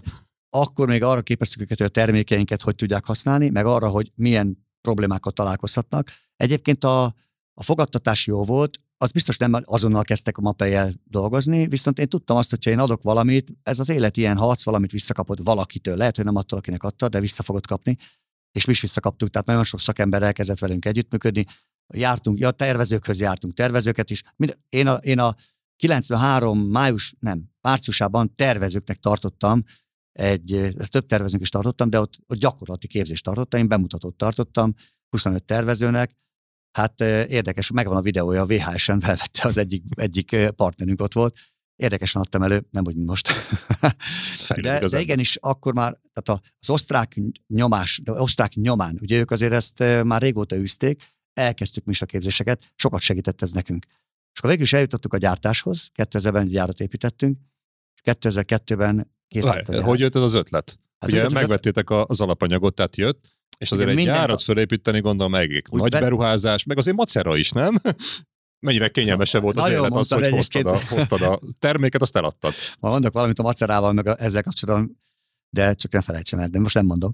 A lényeg az, hogy igen, akkor a 98-ban azt hiszem átvették az olaszok, az osztrák nem akart gyártás, az osztrák el akart tenni a termékeit nekünk. Átvették az olaszok, és elkezdtünk onnan is hozni termékeket, és akkor én a, leültem a tulajdonossal 99-ben, hogy itt járat kell csinálnunk, azért, de ugye itt volt Ausztria, viszonylag Olaszország sincs messze, de, de tudtam, hogy ha nincs gyár, akkor nem tudunk úgy olyan szinten haladni, akkor már az érződött az, hogy azért a konkurencia erős volt, tehát kellett már azért küzdeni, és, és itthon voltak a konkurensek, akik gyártottak. Tehát árelőny az, az rengeteg volt, de azt hozzá kell tennem, hogy a mapé volt mindig a legdrágább. Amikor elkezdtem az egészet, a legolcsóbb ragasztunk az a Kerabont, 36 forint volt egy kiló, és nem mondom, egy konkurensnek 9 forint 90 fillér volt egy kiló ragasztó, ami nem tudta Három ugyanazt. félszer drágább Nem tudta voltál. ugyanazt, viszont ugyanarra használták. Tehát, és akkor lejutom a tulajdonosra, elmondtam neki, ő se akart először. Addig győzködtem mindenféle adatokkal, alátámasztva, meg természetesen az érzelmeire hatva, hogy ő szerencsére gyárpárti volt. Ő azt mondta, hogy jó, csináljuk, és végül is megépült a gyárunk 2002-ben. És Az az, volt az egyik fő cél, akkor te sokkal költséghatékonyabban, vagy olcsóbban tudtad adni a hazai- termékedet? Ugye hazai alapanyag, a homokcement hazai alapanyag volt, meg a mészkőliszt, és nem kellett fuvaroznom a homokot. Mert a homok az olcsóbb, akkor az volt, olcsó termék volt, és fuvaroztam Ausztriából a homokot, amely meg nagyon drágává tette. Ráadásul ők rátettek, tehát nekem úgy adták el, mint egy nagy És a kereskedőnek. munkaerőköltség is valószínűleg ott És kedvezőbb minden, volt minden, hát itthon. meg sokkal drágább. Úgyhogy végül is így a És gyár... mennyi lett a 36 forintból akkor így a saját gyártással, arányaiba? A- Befeleztétek, vagy Nem, nem? nem, adtunk a kereskedőnek nagyobb kedvezményt, azt tudtunk adni, viszont többet, tehát nekünk többet kellett keresnünk ahhoz, hogy tudjam a céget fejleszteni. Aha. Magasabb lett a profit. Tehát azt megtartottuk. Magyarán akkor nem árversenybe mentél nem, bele, nem, nem, nem, hanem, nem. hanem megadtad az esélyét annak, hogy a céget fejlődjön, mert meg lett miből. Igen, Nálad va- lett a profit. vannak helyzetek, amikor árverseny nagyon kell menni. Én nem hiszek az árversenyben, de vannak helyzetek, amikor muszáj megcsinálni. Én abban hiszek, hogy ha dolgozol a piacon, és adsz a piacnak sok mindent, ami neki kell, akkor ő téged választ. Aki meg nem, az meg nem hozzád való, az nem a te célcsoportod. És 2002 amikor indult a gyár, volt még egy problémám, az nagyon nagy gond volt, hogy kit, kit nevezzünk ki. És akkor még nem voltam, ugye most pillanatnyilag, a mai nap mindig 99%-ban vezetőt bent keresünk. Kineveled akkor. Ki, igen, megnézzük, a, hát nálam volt logisztikai asszisztensből, volt most például a HR vezetőm, az logisztikai asszisztens volt, semmi köze a HR-hez, nem volt, most már persze tudja. Az én nekem, nekem van, volt két asszisztensem is, kommunikátorom, aki a logisztikáról jött. Akkor a mostani PR kommunikáció felelősünk a logisztikáról jött. Tehát azért az embereket mozgatjuk, ha látjuk, hogy valami tehetség bennük van. És én meg akkor kívülről kerestem embert, és nem találtam. Egyet felvettem, azt kirúgtam, és egyszer nem találtam embert. Indult a nagy ár, és nem volt ember, aki vezesse az egész telepet. És akkor szerencsém volt, hogy amikor én, és egy pár jó tanács, ami, amikor szerveztük a céget, és tettem be a, a tudást, meg a alkalmazásba azt, amit tanultam, akkor megtanultam négy dolgot. Az egyik az, hogy a, a legfontosabb dolog, és a legfontosabb érték a cégben az az ember. Addig én nem így kezeltem. Addig én mérnökként mindig a hibákat kerestem. Mérnök mit keres? Egy autómérnök közlekedik, hogy mi a rossz az autón, mit kell megjavítani. És mindig azt hiszem a cégben, mit kell megjavítani. És nem, és a legfontosabb érték az ember, tehát vele kell foglalkozni, ezért csináltak a képzéseket. A másik, amire rá kellett néznem, hogy nekem, mint vezetőnek, amellett, hogy szervezek, tervezek, kiadok utasításokat, behajtok, folyamatokat teszek oda, és célokat tűzök ki, amellett a legfontosabb dolog az nem az, hanem nekem vezetőnek, meg bármelyik vezetőnek, hogy a munkatársak azt a szándékát, hogy termelni akar, brutál magasan kell tartani, meg segíteni. Csak egy példát mondjak, akkor valamit elhibáz, akkor nem letolom, mint a veszett fene, hanem megértem, mit csinált, és van egy nézőpontom, ha a munkatárs hibázott, akkor megnézem, hogy én, ha nekem közvetlen beosztottam, én mit csináltam, hogy ő hibázott. És mindjárt tudok rajta segíteni. Na mindegy, ezeket és még kettőt megtanultam, és ezeket minden mai napig alkalmazom, hogy az egyik, amit hogy a munkatársakat be kell vonni a problémák megoldásába. Nem te vagy a legokosabb. Ezt az elején említettem is. Másik, hogy minden jót, ami a cégben van, azt el kell ismerni, őszintén oda kell menni, megköszönni neki, elismerni konkrétan azt, amit csinált, vagy írásban is lehet, szóban sokkal jobb, és ha le kell öled meg az embert, és szeresd. És az a három-négy dolog, ez oda vezetett, hogy tényleg ma ott tartok, hogy nekem semmi dolgom a cégben. Én a jövőt építem. Hát nagyon egyszerűen hangzik azért. Nem volt ilyen egyszerű. Gondolom. Ez, amit akkor én bevezettem, nem, még nem tudatosan, ez jutott eszembe 2002-ben nem találtam vezetőt, hogy azt hát itt vannak a vezetőim, hát kérdezzem őket, hogy ők mit tanácsolnak. És két ember azt tanácsolta, a két vezetőm, az egyik a feleségem lett később, ő azt tanácsolta, hogy hát ott van a Kopac Tamás. Ő egyébként a, volt egy irodai szaktanácsadónk, hogy a telefonokat kezelt, és ő volt a irodai szaktanácsadó. És mondta neki, gyerekek, ne hülyeskedjetek, a Tamás semmilyen gyárat nem látott közelről, nem tud vezetni, nem is vezetett még sohasem embereket. A technológiához fogalma sincs, hogy gyártunk, ezt nem lehet. Azt mondták nekem, hogy rám nézek, azt mondták, hogy igen, Tamás ez igaz, nem tudja, viszont tud angolul, meg lojális a céghez, és lojális hozzád, mert a barátod. Azt mondtam, hogy most már mindegy, legyen fene. És az életem egyik legjobb döntését hoztam, Tamás ma is vezeti sorskutat, és nekem sorskutat szinte semmi dolgom. És akkor, akkor rá kellett néznem, hogy egy posztra, ha embert keresek, ja, az első rá kellett néznem, hogy hát kérdezd meg az embereidet. Hát nem vagy te önokos. És ha egy posztra embert keresel, lehet kivétel, mert ha könyvelői posztra keresel embert, akkor könyvelőt kell keresni. Azért egy könyvelést megtanulni, az kell hozzá egy fél év. Vagy egy év. Posztra embert keresel, értékesítő, vezető, vagy bármilyen olyan posztól nem a szakma az első, akkor embert keres és ne szakembert. Tehát ne azt keresd, akinek van tapasztalata, 60 év vezetői tapasztalata, hanem keresd azt, aki akarja azt a és el akar látni, mert akarja tanulni a dolgot. Ezt tudod, miért fontos ez, amit mondasz, mert nagyon sokan belesnek ebbe a hibába, hogy tapasztalt máshol hát bizonyított, vagy, vagy legalább önéletrajz szintjén szereplő dolgokat nézik, és lehet, hogy ő megtanult valamit amit nem te, nem te tanítottál meg, és nem kompatibilis veled, Aztán. és utána nem hajlandó változtatni. Ezen, mert berögződött az a tudás, és a változás egy fájdalmas vagy nehéz dolog, és eljön hozzá, és próbálja ugyanazokat a eszközöket, technikákat, ami vagy máshol működött, vagy nem működött, azt nem tudjuk, alkalmazni. És ha egyszerűen nálad nem működik, ebből biztos, hogy kenyértörésre fog sor kerülni, és az neked lesz a legrosszabb, mert időt, energiát buktál, és, és kezdheted előre az egészet. És tök igazad van, úgy látom, van céged, ami, ahol, ahol már esetleg lehet egy és előfordul. Sőt, még vezetőim is vannak, igen. Sőt, vezetőim is vannak. Na, az még, hogy kezded, hogy, a, hogy a, a, azt a helyzet, hogy egy értékesítő, mi tanítunk értékesítést, akkor már egészen profi módon már akik tanították, profi módon tanították, és meg volt a rendszerünk, hogy belép egy értékesítő, hogy tanítjuk. És belép valaki, egy értékesítő, aki volt 20 évig előtt, vagy 10 évig, vagy 5 évig értékesítő, és van egy, ahogy mondtad, van egy megszokott módja. És ahogy mi tanítjuk, ahogy mi csináljuk, úgy nagyon kevesen csinálták, akkor még ma már azért van, aki így csinálja. És tök szembe mentünk azzal, amit ő tanult. Hát neki is fájdalma volt, aztán sok embert tudtunk átformálni, de nekünk is sokkal nagyobb energiát kell beletennünk. Épp most volt, hogy tartottam a képzést tegnap a az értékesítési vezetőnkkel, ő értékesítőként került hozzánk. És elkezdtük azt mondani, ugye az az alapja az értékesítésnek, hogy a értékesítésünknek, hogy az értékesítés nem arról szól, hogy a termék milyen, hogy a termék, hogy mire jó, meg nem a termékről szól, hanem a vevőről szól, hogy a értékesítésnek, a, vagy eladásnak a meghatározása az az, hogy hogyan tudod a terméknek odaadni azt, ami neki jó, vagy a termék a vevőnek odaadni. Tehát a vevői döntéseket úgy meghozni, hogy ez neki jó legyen és segíteni a vevőnek meghozni ezt a döntést. És az ember azt mondta magában, most mesélte nekem, hogy hülyék vagytok. Értékes, és el kell a terméket.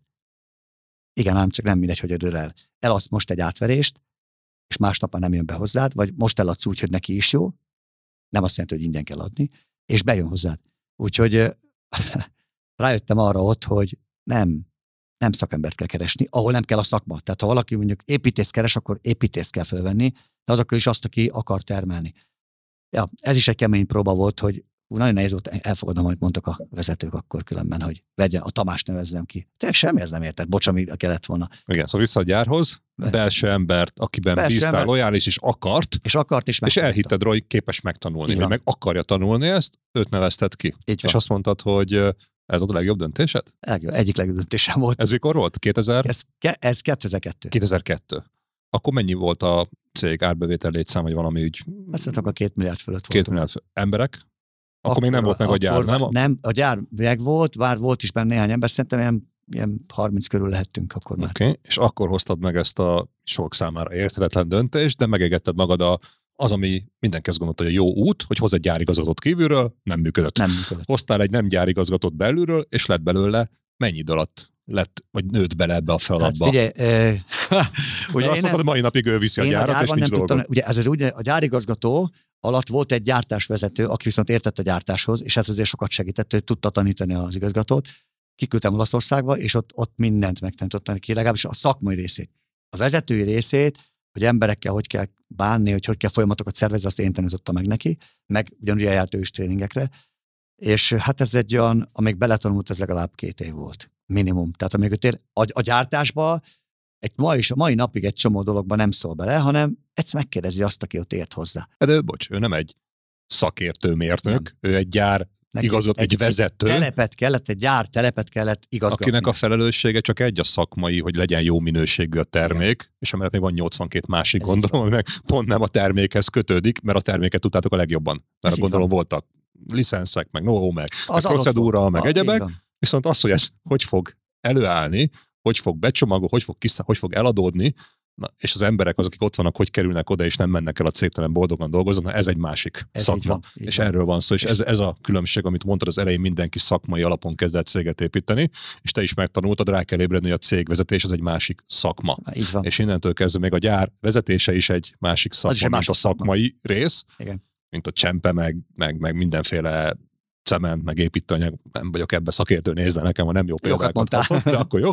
Tehát, hogy ez teljesen másik szakma, és ez a normális. És igazából neked az volt a, ha jól értem, az egyik kulcs, a sikereidnek a kulcsa, hogy ezt képes vagy felismerni, saját magadon, meg a kollégáidon képes vagy megfinanszírozni, sőt, talán mondható az, hogy kötelezővé tenni a képzést, mert látod, hogy ennek meg lesz az eredménye. Nem majd két-három év múlva, hanem már másnap akár, de két-három év múlva kiképezted azt az embert, aki nélküled viszi a teljes gyártást. Ez egész Igazából gyártás, automatizáltad a te szempontodból Igen. ezt az egészet. Emberek csinálják, jó. emberek csinálják, de Igen. hogy neked nincs vele dolgod. Ez És szerintem ez az álma nagyon sok vezetőnek, hogy, vagy cég tulajdonosnak, hogy legyenek olyan vezetői, akik nélküle működtetik, sőt, növelik, fejlesztik a céget. És akkor ez megadódott a, a gyárban. És ez két-három év. Az nem egy olyan vészes történet. Nem volt az Időben vészes. szerintem. Nem, akkor, A akkor gondolom beruházás összegéhez képest, mert azért az Ez- nem kevés volt, nem? Hát azt hiszem, az a beruházás ilyen milliárd körül volt akkor, az, az komoly összeg volt, és akkor még egy részét hitelből építettük, de a hitelt azt hiszem öt év alatt fizettük vissza nagyon gyorsan, ugye ment, tudott menni jobban a, a cég így, meg ugye volt több árésünk. Igen, én azt, azt több helyen láttam, hogy szakembert keresnek, tapasztalatot keresnek, és például mondja, a gyártásvezető, akit felvettünk, aki tényleg a gyártást vezette, nem ez a, nem a kapacitás, egy másik ember, ő tapasztalt gyártásvezető volt és brutál nehezen sikerült őt megtanítani arra, hogy az embereket hogy kell kezelni. Tehát nehezebb egy gyártás vezetni, technikát megtanulni, sokkal könnyebb ezek műszaki dolgok, és miért? A gép az arra nem érzékeny, hogy mondjuk oda megyek és lecseszem. De az ember érzékeny. Tehát a gép az nem érzékeny. A gép az nem vissza. Mosolygósan beszélsz hozzá, vagy nem, ugye? Igen. A gépnek képen üvöltesz ezt nyugodtan. A gépet- a gombot, és működik. Persze. Az nem. De az az ember igen. Tehát na, nehezebb megtanítani, és nehezebb egy embert az ő megszokásaiból kirángatni, mint ha nálad, tehát bejön valaki tapasztalatlanul, és, és te tud, hát ha persze van képzésed, de és te képzed őt, és van mire képezni. Mert ugye sokszor azt is mondtam, hogy az a baj a vezetőkkel, azt látom, hogy fogalmam sincs, hogy vezetőként neki mi a dolga. Vezetőként nem értékesítő tárgyalásokat vezet, vezetőként nem levelet ír, vezetőként nem időpontot szervez, vezetőként emberekkel foglalkozik. Céget és embereket kell Céget, vezetnie. folyamatokat tervez, szervez, célokat tűz ki, és embereket képez, és embereket, ez a motiváció nem tetszik nekem nagyon, mert ugye van, vagy van motivációd neked, vagy nincsen, inkább embereket inspirál arra, hogy ők termeljenek, és szeressék, amit csinálnak, és élvezzék, amit csinálnak. Van egy ilyen mondás, hogy motivációt nem tudok beléd rakni, de kivenni ki tudok belőled. És az a vezetőnek a feladat, hogy ne vegye el a motivációt, és igen, hogy nagyon, mondasz. nekem van egy előadásom, sok előadást tartok, és ilyet is, erre is tartok egy előadást, hogy hogy tudod te, mint vezető, az embereidet nagyon magas szinten tartani, hogy ők akarjanak termelni, és nem elvenni. Van egy nagyon jó könyv, az a címe, hogy élj pozitívan, nem, nem, nem ilyen, valami, nem, nem tudom, mit címe, de nagyon jó példa arra, hogy az emberek hogy működnek, egy egyszerű, primitív példát mutat, nem tudom, elmondjam, tök egyszerű. Pont, persze. Minden embernek van, vannak érzelmi, érzelmekkel töltött lények vagyunk, és az érzelmei működtetnek. És minden embernek van egy vödre a hátul, ezt, ez le van írva szépen, az érzelmi vödör. Ha az töltődik, akkor jó van, ha ürül, akkor szarul van. Na most ezt, azt a vezető tudja tölteni és tudja üríteni. Mivel töltjük, kép, képzéssel, a tréningbe, bemegy egy jó tréningre, kijön happy, töltjük jutalmazással, a dicséretet. Tehát szóval egy csomó dologba töltjük. És mivel romboljuk, és ez a csúnya, nem rombolhatnád te azt. Kritikusság, majd ha üvöltözöl, ha nem tartod az ígéretedet, hogyha nem képzed mély vizet volt. Egy csomó olyan dolog van, amivel vezető tönkre tudja tenni az emberét, és akkor még szakmailag nem is beszéltünk semmit, hogy szakmáról. Csak az emberről. És e- ezt meg kell tanulni. Nagyon-nagyon fontos mondani való, amit most mondtál, hogy ne azt a jól kinéző, kívánatos dolgot válasszuk, akinek nagyon szép az önéletrajza, mert sok helyen, sok vezetői tapasztalatot máshol begyűjtött, mert az lehet, hogy nálad nem fog működni. Hanem, hanem megfelelő embert kell választani, akiben benn van az a alázat, elszántság, hit irányodba, hogy ezt meg fogja csinálni, és a tanulási vágy. Fontos. Nem azt, hogy én már mindent tudok, és ha hagyjál, hát ez, ez, hát én értek. Nem. Meg hajlandó legyen tanulni. Ez és így ha valakiből ez hiányzik, akkor onnantól kezdve szinte kódolva van a sikertelenség. És ugye, ha fölvettél akár kívülről, vagy belülről egy vezetőt, akkor gondolom azért ezt valahogy méred, mert van egy betanulási folyamat, meg amit képzed is, de azért termelnie kell, ha jól értem, mert nem nőtt van az átbevételetek a képzések mellett se, és valahogy ezt vissza kell mérni, és gondolom itt a tanulási utat tudod bejárni, mert nincs egy olyan, ha van két értékesítőd, két targoncásod, akkor egymás mellett össze tudod őket mérni, hogy ki Igen. a jobb, rosszabb. Van. De gyárvezetődből, vagy cégvezetőből egy van általában, csak nincs egy másikhoz mérni, van. és azt lehet nézni, hogy hogyan veszi fel a dolgokat, hogyan irányítja adott időszakra, mekkora fejlődést, változást ért el, milyen visszajelzéseket kap. Gondolom ezeket néztétek ti is, Igen. és a Tamásnak nem az volt a szerencsé, hogy te ismered, jobban volt, meg akart, Nem. meg képes volt tanulni, hanem azért gondolom hozott eredményeket is. Így van. Ezt, ezt hogy nézted, és, és itt milyen számonkérési, ellenőrzés, ezek a csúnyán hangzó szavak, de, de, de szükségesek ahhoz, hogy működjön, és szerintem neki is segít, hogy tudja, milyen elvárásokat kell teljesíteni. Erről mondasz pár szót, hogy ezt így hogy lett ebből egy sikeres gyárvezető? Igen, ugye ez a része, amit én nem nagyon szeretek, mert én, én emberekkel szeretek foglalkozni, de muszáj csinálni a vezetőnek ezt is. Ugye mondtam, hogy bevezettünk statisztika menedzsmentet, és akkor gyár, a, a Tamás bekerült a termelés vezetésére, a gyár igazgatási posztra, akkor ő is kapott olyan statisztikákat, például ilyen statisztikát, hogy a fluktuáció nála mekkora, ami akkor még nem volt, mert csak pár ember volt, de utána később azért ez kijött.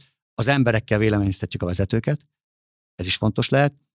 Végzünk különböző elégedettségi felméréseket az embereknél, abból látjuk, hogy a vezető mit csinál. Természetesen néztük, ugye, hogy felelt a gyárért. Nézzük a, ilyenkor, hogy a logisztika mennyire szállít jól ki, mennyire pontos, mennyire nem, ugye mind az ő felelőssége, mennyire gyártunk selejtet, vagy nem.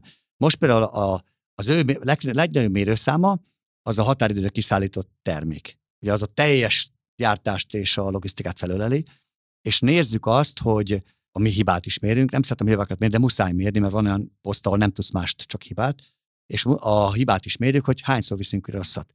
És utána azt nézzük, hogy ezt ő hogy kezeli. Mennyi időt kezel le egy ilyen dolgot.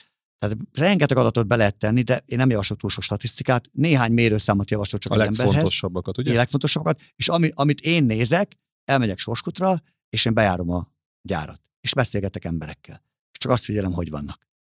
És ha valakinél látom, hogy nem úgy van, valami van, akkor ugye beszélgetek vele, de akkor a Tamást is megkérdezem, hogy akkor ott most mi a helyzet. Illetve egyszer előfordul, be kellett avatkoznom.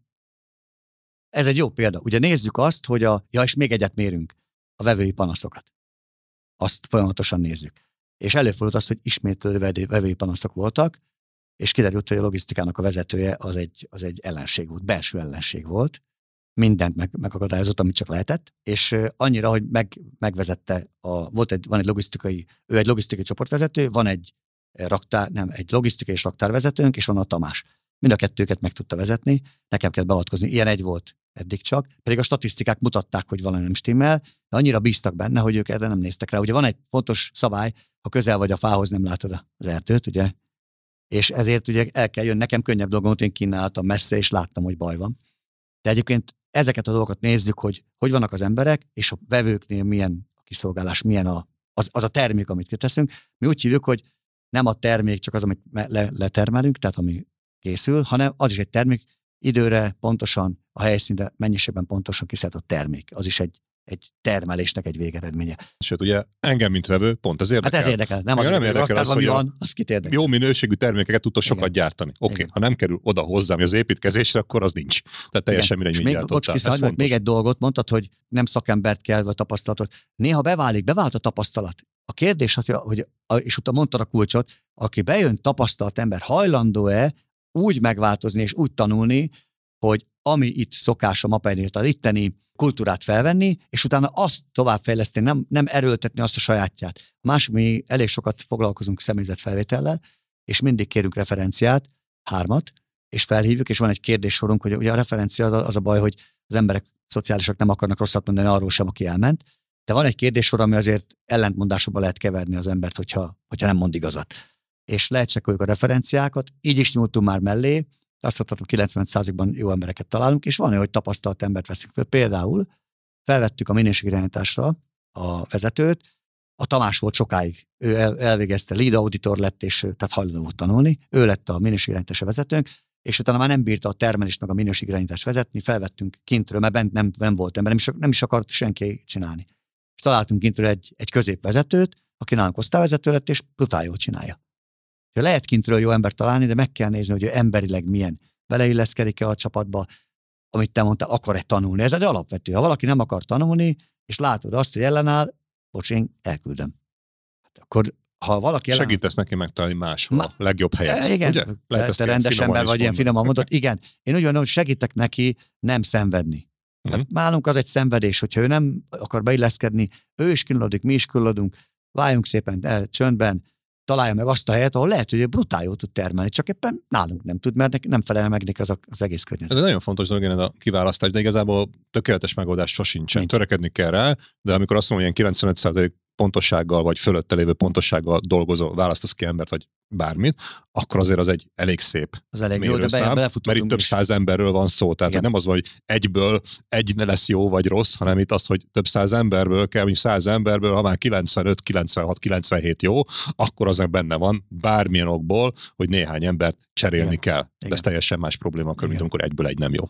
Igen, hát ez egy, nem egy egyszerű szakma a kiválasztás, nagyon nehéz szakma, hiszen az embert kéne ott, azt kéne látod, nem tudom, te voltál felvétel interjú már?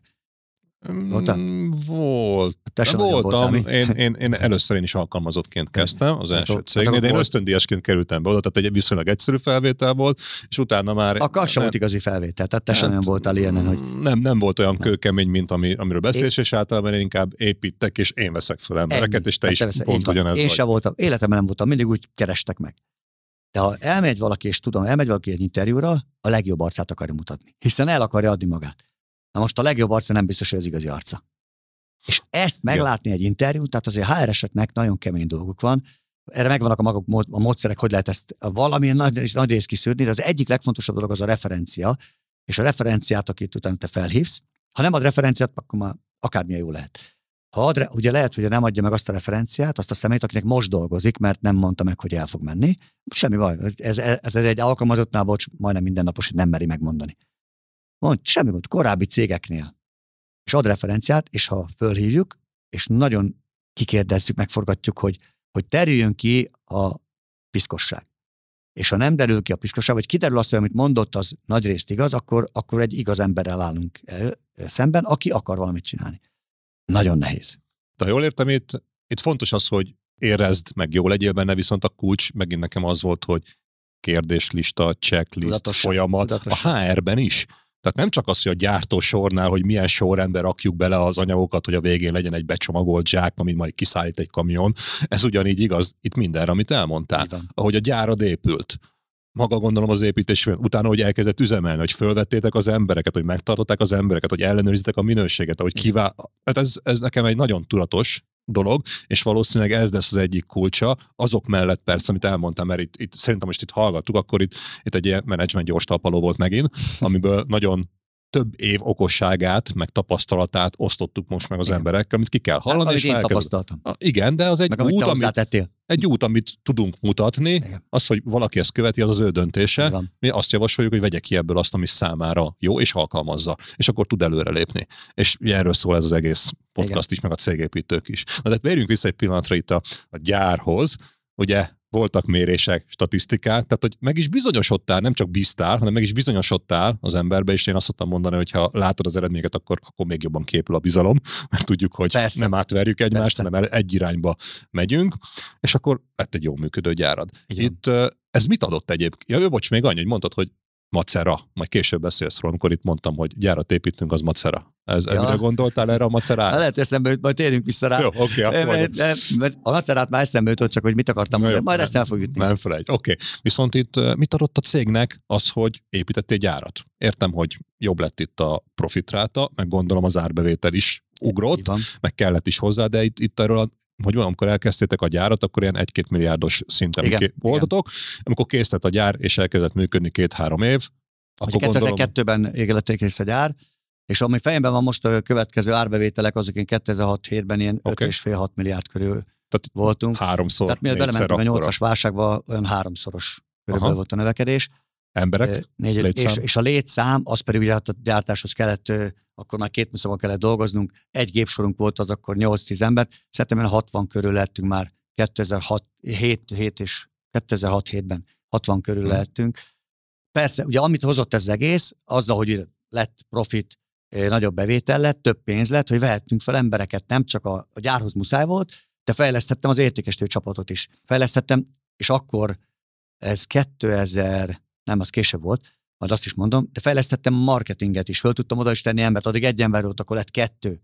És, és az, azt a lehetőséget adta, hogy szabadabban gazdálkodjunk picikét, nem szorva a pénzt, ugye nálunk szigorú, azt nem is mondtam még, hogy a, bevezettünk 98-99-ben egy pénzügyi tervezést, nagyon szigorú pénzügyi gazdálkodást, mind a mai napig nálunk pénz nem mehet úgy ki, hogy van egy úgynevezett FBO, van egy, egy, egy hölgy a gazdálkodás gazdasági vezető, aki, ha nem engedélyezi, ki nem mehet a pénz még én se költhetek úgy. Pedig én aztán költhetnék, nekem megvan a jogom. Tehát nagyon szigorú pénzügyi gazdálkodás, hogy a befolyó összegből le lett alokálva csúnya szó, leosztottuk százalékosan tapasztalat szerint, hogy mire mennyi pénzt teszünk. Vannak kötelező költségek, ugye az tök egyszerű. Az adók, az alapanyag, minden az kötelező költség, azt félretesszük, a többit osztottuk szépen szét, és csak arra költöttünk, amire terveztük, hogy költünk, ha engedte a gazdasági vezetőnk. Magyarul tudatosan szétosztottátok, sok zsebed volt, mindegyik zsebet töltötted, Igen. de előre megtervezted, de nem az, hogy hú, van abban a zsebben pénz, akkor költsük el, mert jó ötlet, ha meg volt a terv, és meg volt rajta egy ilyen tőled független külső szem, vagy kontroll. Először, először én voltam, na Aha. én olyan voltam, hogy én brutál kemény voltam ebben, hogy leginkább marketing az, ami néha nehéz megindokolni, hogy miért kell az a valami, például mondjuk van egy képzés, tartani akarok egy képzést a szakembereknek, hát nem fogod tudni, mennyi jön be, mert ott abból nem, abból nem vásárolnak, később látod. És akkor én mindig mondtam, hogy jó, adták be az igényléseket, én mondtam, hogy rendben van, miért kéne ezt nekem aláírnom? A végén oda jutottak, hogy nem mertek beadni semmit. A cég haladt, ugyanolyan jól haladtunk, csak alig merték beadni, mert én, ugye ott van, hogy igénylés indoklása. Ha nem tudod, mit hoz pénzben, legalább mondd de hogy miért jó a cégnek. Ha azt ne írják hogy kiképzünk 30 szakembert ezen a képzésen, ezek a szakemberek előbb-utóbb elkezdik a mapait használni, megismerik, de akkor aláírom. Aztán átadtam másnak, kőkemény egyébként ez a hölgy, nagyon megnézi, hogy mire adjuk ki a pénzüket. Tudatosan megtervezzük a pénznek a szétosztását, tudatosan tervezünk, hogy mire fogunk költeni, most már nagyon tudatos, akkor még nem volt százszerzékos, és tudatosan költjük el, hogy megy vagy nem megy. Ez egy jó dolog egyébként, mert úgy felelősséget is delegáltál ményár azzal, hogy oké, okay, hogy kérsz, de mondd meg a célját. Ne csak azért kérjünk, mert úgy szoktunk kérni, ne, és persze, az jó lesz, hanem, muszáj. és azt gondolja végig valaki, és ha nem tudja leírni, akkor már nagyjából meg is húzta egy fölösleges kört. Ez így van, így van, ez pont olyan, mint hogyha a cégben, hogyha két ember, képzeld két embernek gondja van, probléma egymással, akkor úgy lehet a legegyszerűbben kezelni, van egy küldetés, van egy küldetésünk a cégben, amit 2008 majd a válság közben dolgoztunk ki, és ez a küldetés, ez arról szól, ez a, a tök egyszerű küldetés, röviden segítünk az első véges építési megoldásainkkal az embereknek abban, hogy a építési álmaikat megvalósítsák. Ennyi a hosszabb egy kicsit. És emögé az embereket beállítottuk, és ha két ember egymással zsírban van, vagy valami probléma van az emberrel, csak annyit kérdezünk, hogy figyelj, itt a cél, ezzel egyetértetek? Ti ketten? Igen. Oké. Okay. Az, amit most csináltuk, oda visz, vagy nem? Nem. Akkor nézzük meg. Olyan egyszerű lehet kezelni, hogy a célral az embereket, ha, ha már elfogadtattad velük, és akkor azt, hogy ugye mi kell ahhoz a célhoz? Hát, hogy a termelés többet. Oké, okay. ez a termelés segíti, vagy nem? Nem segíti. A vita, a, a, tudom, amikor két ember fasírban van, vagy ha te nem úgy termelsz, ez nem segít. És ha ránézem, ú, tényleg is, mondjuk nem ilyen egyszerű, de azért könnyen kijön. Igen, és ez meg a vezetőnek a felelősség, hogy felismerje ezeket, és Persze. utána úgy irányítsa az embereket, hogy amikor ugye begőzölnek, és nem látnak egy 5 centinél tovább, akkor is higgyanak le. Na jó, mondtad, lássanak ki, tovább 5 centinél. És, igen, és a vezető az kívülről tudja ezt szemlélni, és ugye ez a vezetői szinteknél is működik, ahogy te mondtad, hogy te a gyárat kívülről szemléled, ezért beleláttál olyan dolgokban, mint mondjuk aki a közvetlen felettesen nem vett észre.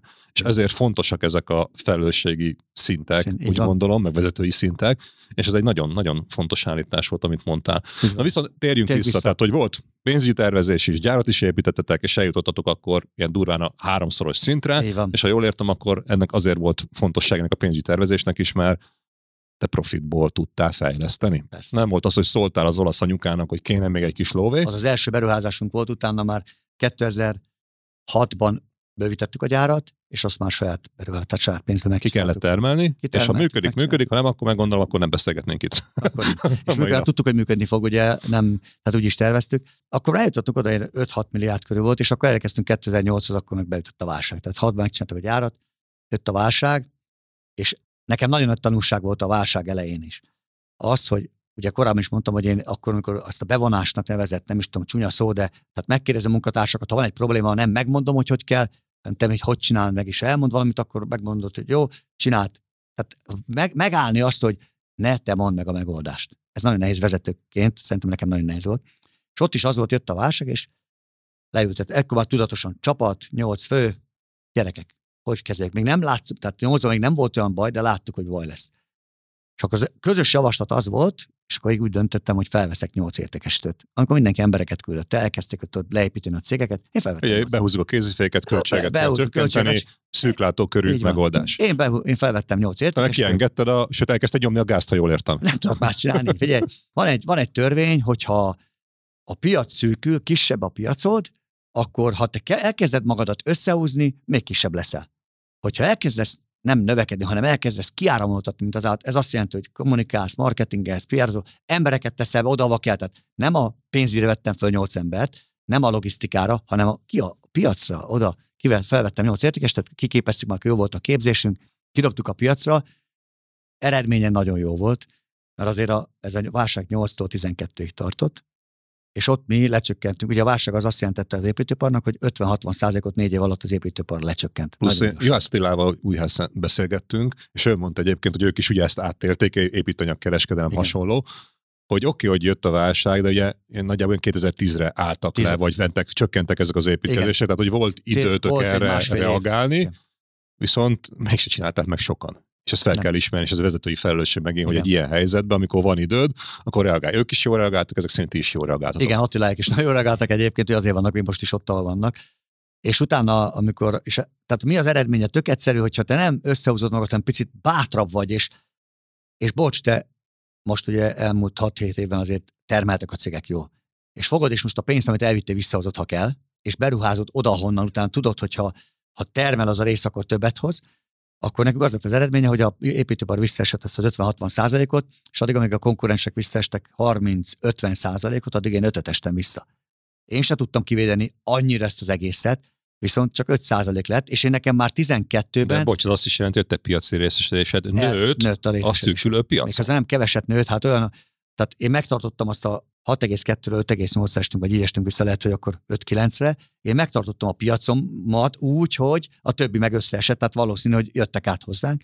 És 2012-ben én már növekedtem. Sőt, már igen, 12-ben én már felfele mentem, és végig felfele mentünk. Mert már ott, amikor ne... nehéz helyzet volt, akkor rákész. Mert hittél abban, hogy lesz egy, jóra fog fordulni a helyzet. Hát a válságok ilyenek, egyszer fönt, egyszer lent. Előbb-utóbb jobb lesz. Én az, egy hogy, az, hittem. mikor, az egy jó kérdés, de te már ott befektettél abba, és készültél arra, hogy amikor megindul a piac, akkor egy repülő lajtot véve, egyből telíti gázzal menj, ne, akkor kezdje gondolkozni, hogy föl kéne venni embereket, meg kéne ez reagálni. Ez is bennem. Így van, Krisztián. Annyi volt, hogy akkor az első gondolatom az volt, hogy ahhoz, hogy egy kisebb tortából kivegyek még ugyanakkor, legalább ugyanakkor a szeletet, ahhoz nekem valami más kell csinálni. Ahhoz nekem azt láttam, hogy a piachoz sokkal közelebb kell kerülni az emberekhez, akik ezt az egész tortát ugye kezükbe tartják, és azt gondoltam, hogy csak úgy lehet közebb, ha van több emberem. Nem, eszembe jutott más akkor, és ekkor vettük fel az embereket. És mást is csináltunk. 2009-ben elkezdtük, ezt is egy, ez konzultáció volt, elkezdtük építeni a Mapeinek a brandjét, mert addig csak a szakembereket, szakember, tervező, kivitelező, generál, ezeknél dolgoztunk. Elkezdtük a Mapei brandjét, a márkát építeni a lakosság körében, úgyhogy készítettünk egy csalit, ez egy kis füzetke volt, és az elpuk volt, és azt hirdettük meg, és egy két-három napot összeszedtünk egy 20 ezeres adatbázist, majd egyébként 300 ezeres adatbázisunk van lakossági, és elkezdtük a lakosság fele kommunikálni, elkezdtük a kereskedőkhöz berakni a mapei terméket, a polcokat, addig csak a raktárban volt, hogy lássa a lakosság is, és még egy dolgot tettünk, elkezdtük, ugye 2008-ban indult a Facebook, én azonnal Facebook profilt, mert talán elsőként megcsináltam a mapei Facebook profilt, nem én, hanem a megfelelő emberünk, megcsináltuk, és elkezdtük gyűjteni a követőket, és akkor ott is egy két-három napot 20 ezer követőt gyűjtöttünk össze, és lehetett velük beszélgetni. Annak ellenére az olaszok azt mondták, hogy tiltották a Facebookot nekem. És akkor mondta, gyerekek nem érdekeltek, hát ez, én tudom, hogy jó, hát látom, hogy ez, ez egy jövőbeni dolog. És tényleg az volt, hogy azzal a sok kommunikációval, amit ott 2008, 9, 10 folyamatosan nyomtuk ki a lakosságnak, tartottuk a képzéseket, a Facebook ment, ezzel olyan irányt vett a cég, hogy hihetetlen, és, és még ebből, az se volt elég egyébként. Aha, és ebből ugye Szóval nagyon fontos, hogy ne azt halljuk ki, hogy tíz évvel ezelőtt mi volt és Facebook, mert ugye ma már ez most nem Há, egy jó ez, taktika, ez, ez, ez a mindennapos, de itt pont ebből az volt a kulcs fontosságú dolog, amit mondtál, hogy megkerested azt az új lehetőséget, amit semmelyik más konkurenciád nem, sőt, inkább visszafogta, és te elkezdtél bővíteni embereket fölvenni, toltad az értékesítést, Igen ügyfél interakciók számát Igen. kezdted el növelni értékesítésben, marketingben, még mindenki más ezzel nem foglalkozott. Plusz a brandépítés, ha jól értem, az sem egy bevett szokás volt akkor még az építőiparban, mert ha most én akárhol közlekedem, akkor az útszélen előbb-utóbb van valamilyen tüzév, a építőanyag kereskedés, ilyen mappelyes zászlókat szoktam látni, elég sokat. Ha bemész egy ilyen barkácsáruházat, tök melyikbe, akkor nagyjából van egy polc, sor. Jó, jó, jó, sor végig, vagy, vagy legalább a fele, de mapelyes cuccokkal, igen, igen. meg ilyen színminták, meg ilyenek, és mindenhol ott vagytok. Igyekszünk. Tehát igen. most így nem nagyon tudok, biztos lehetne találni, de hogy ami így könnyen általánosan elérhető dologot, ott, ott vagytok mindenhol. És ez innen indult. Igen. És ha jól értem, ez volt a fejedben, nem az, hogy jaj, hogy csökkentsünk költséget, vagy jaj, hogyan tudunk két plusz ember plusz költés nélkül behozni, mint vevő, és ez egy, ez egy, egy fejben kell, hogy áttáljál, hát, és teljesen mindegy, milyen válság jön, vagy változás jön, akkor neked arra reagálni kell. És a adott kornak, adott időszaknak a megfelelő, megfelelő eszközeivel. Módon. Így van, és eszközökkel, és úgy, azt hozzá kell tennem, hogy mindezt úgy csináltam én meg, hogy az olaszok azt mondták, hogy költséget csökkentsünk. Én mondtam, hogy hát nem fog működni. És még egy dolgot Ők akkor kicsit ide a pessimista, ők, ők, ők útra. néztek, de ők, egy fontos dolog, ők egyetlen embert nem küldtek el ők sem. Tehát náluk, az, az olaszoknál ez nagyon, az ember az a minden. Tehát az embert azt tartani kell. És a, utána azt csináltuk még egyébként, hogy láttuk, hogy a válság elkezdte a kereskedőnket megviselni.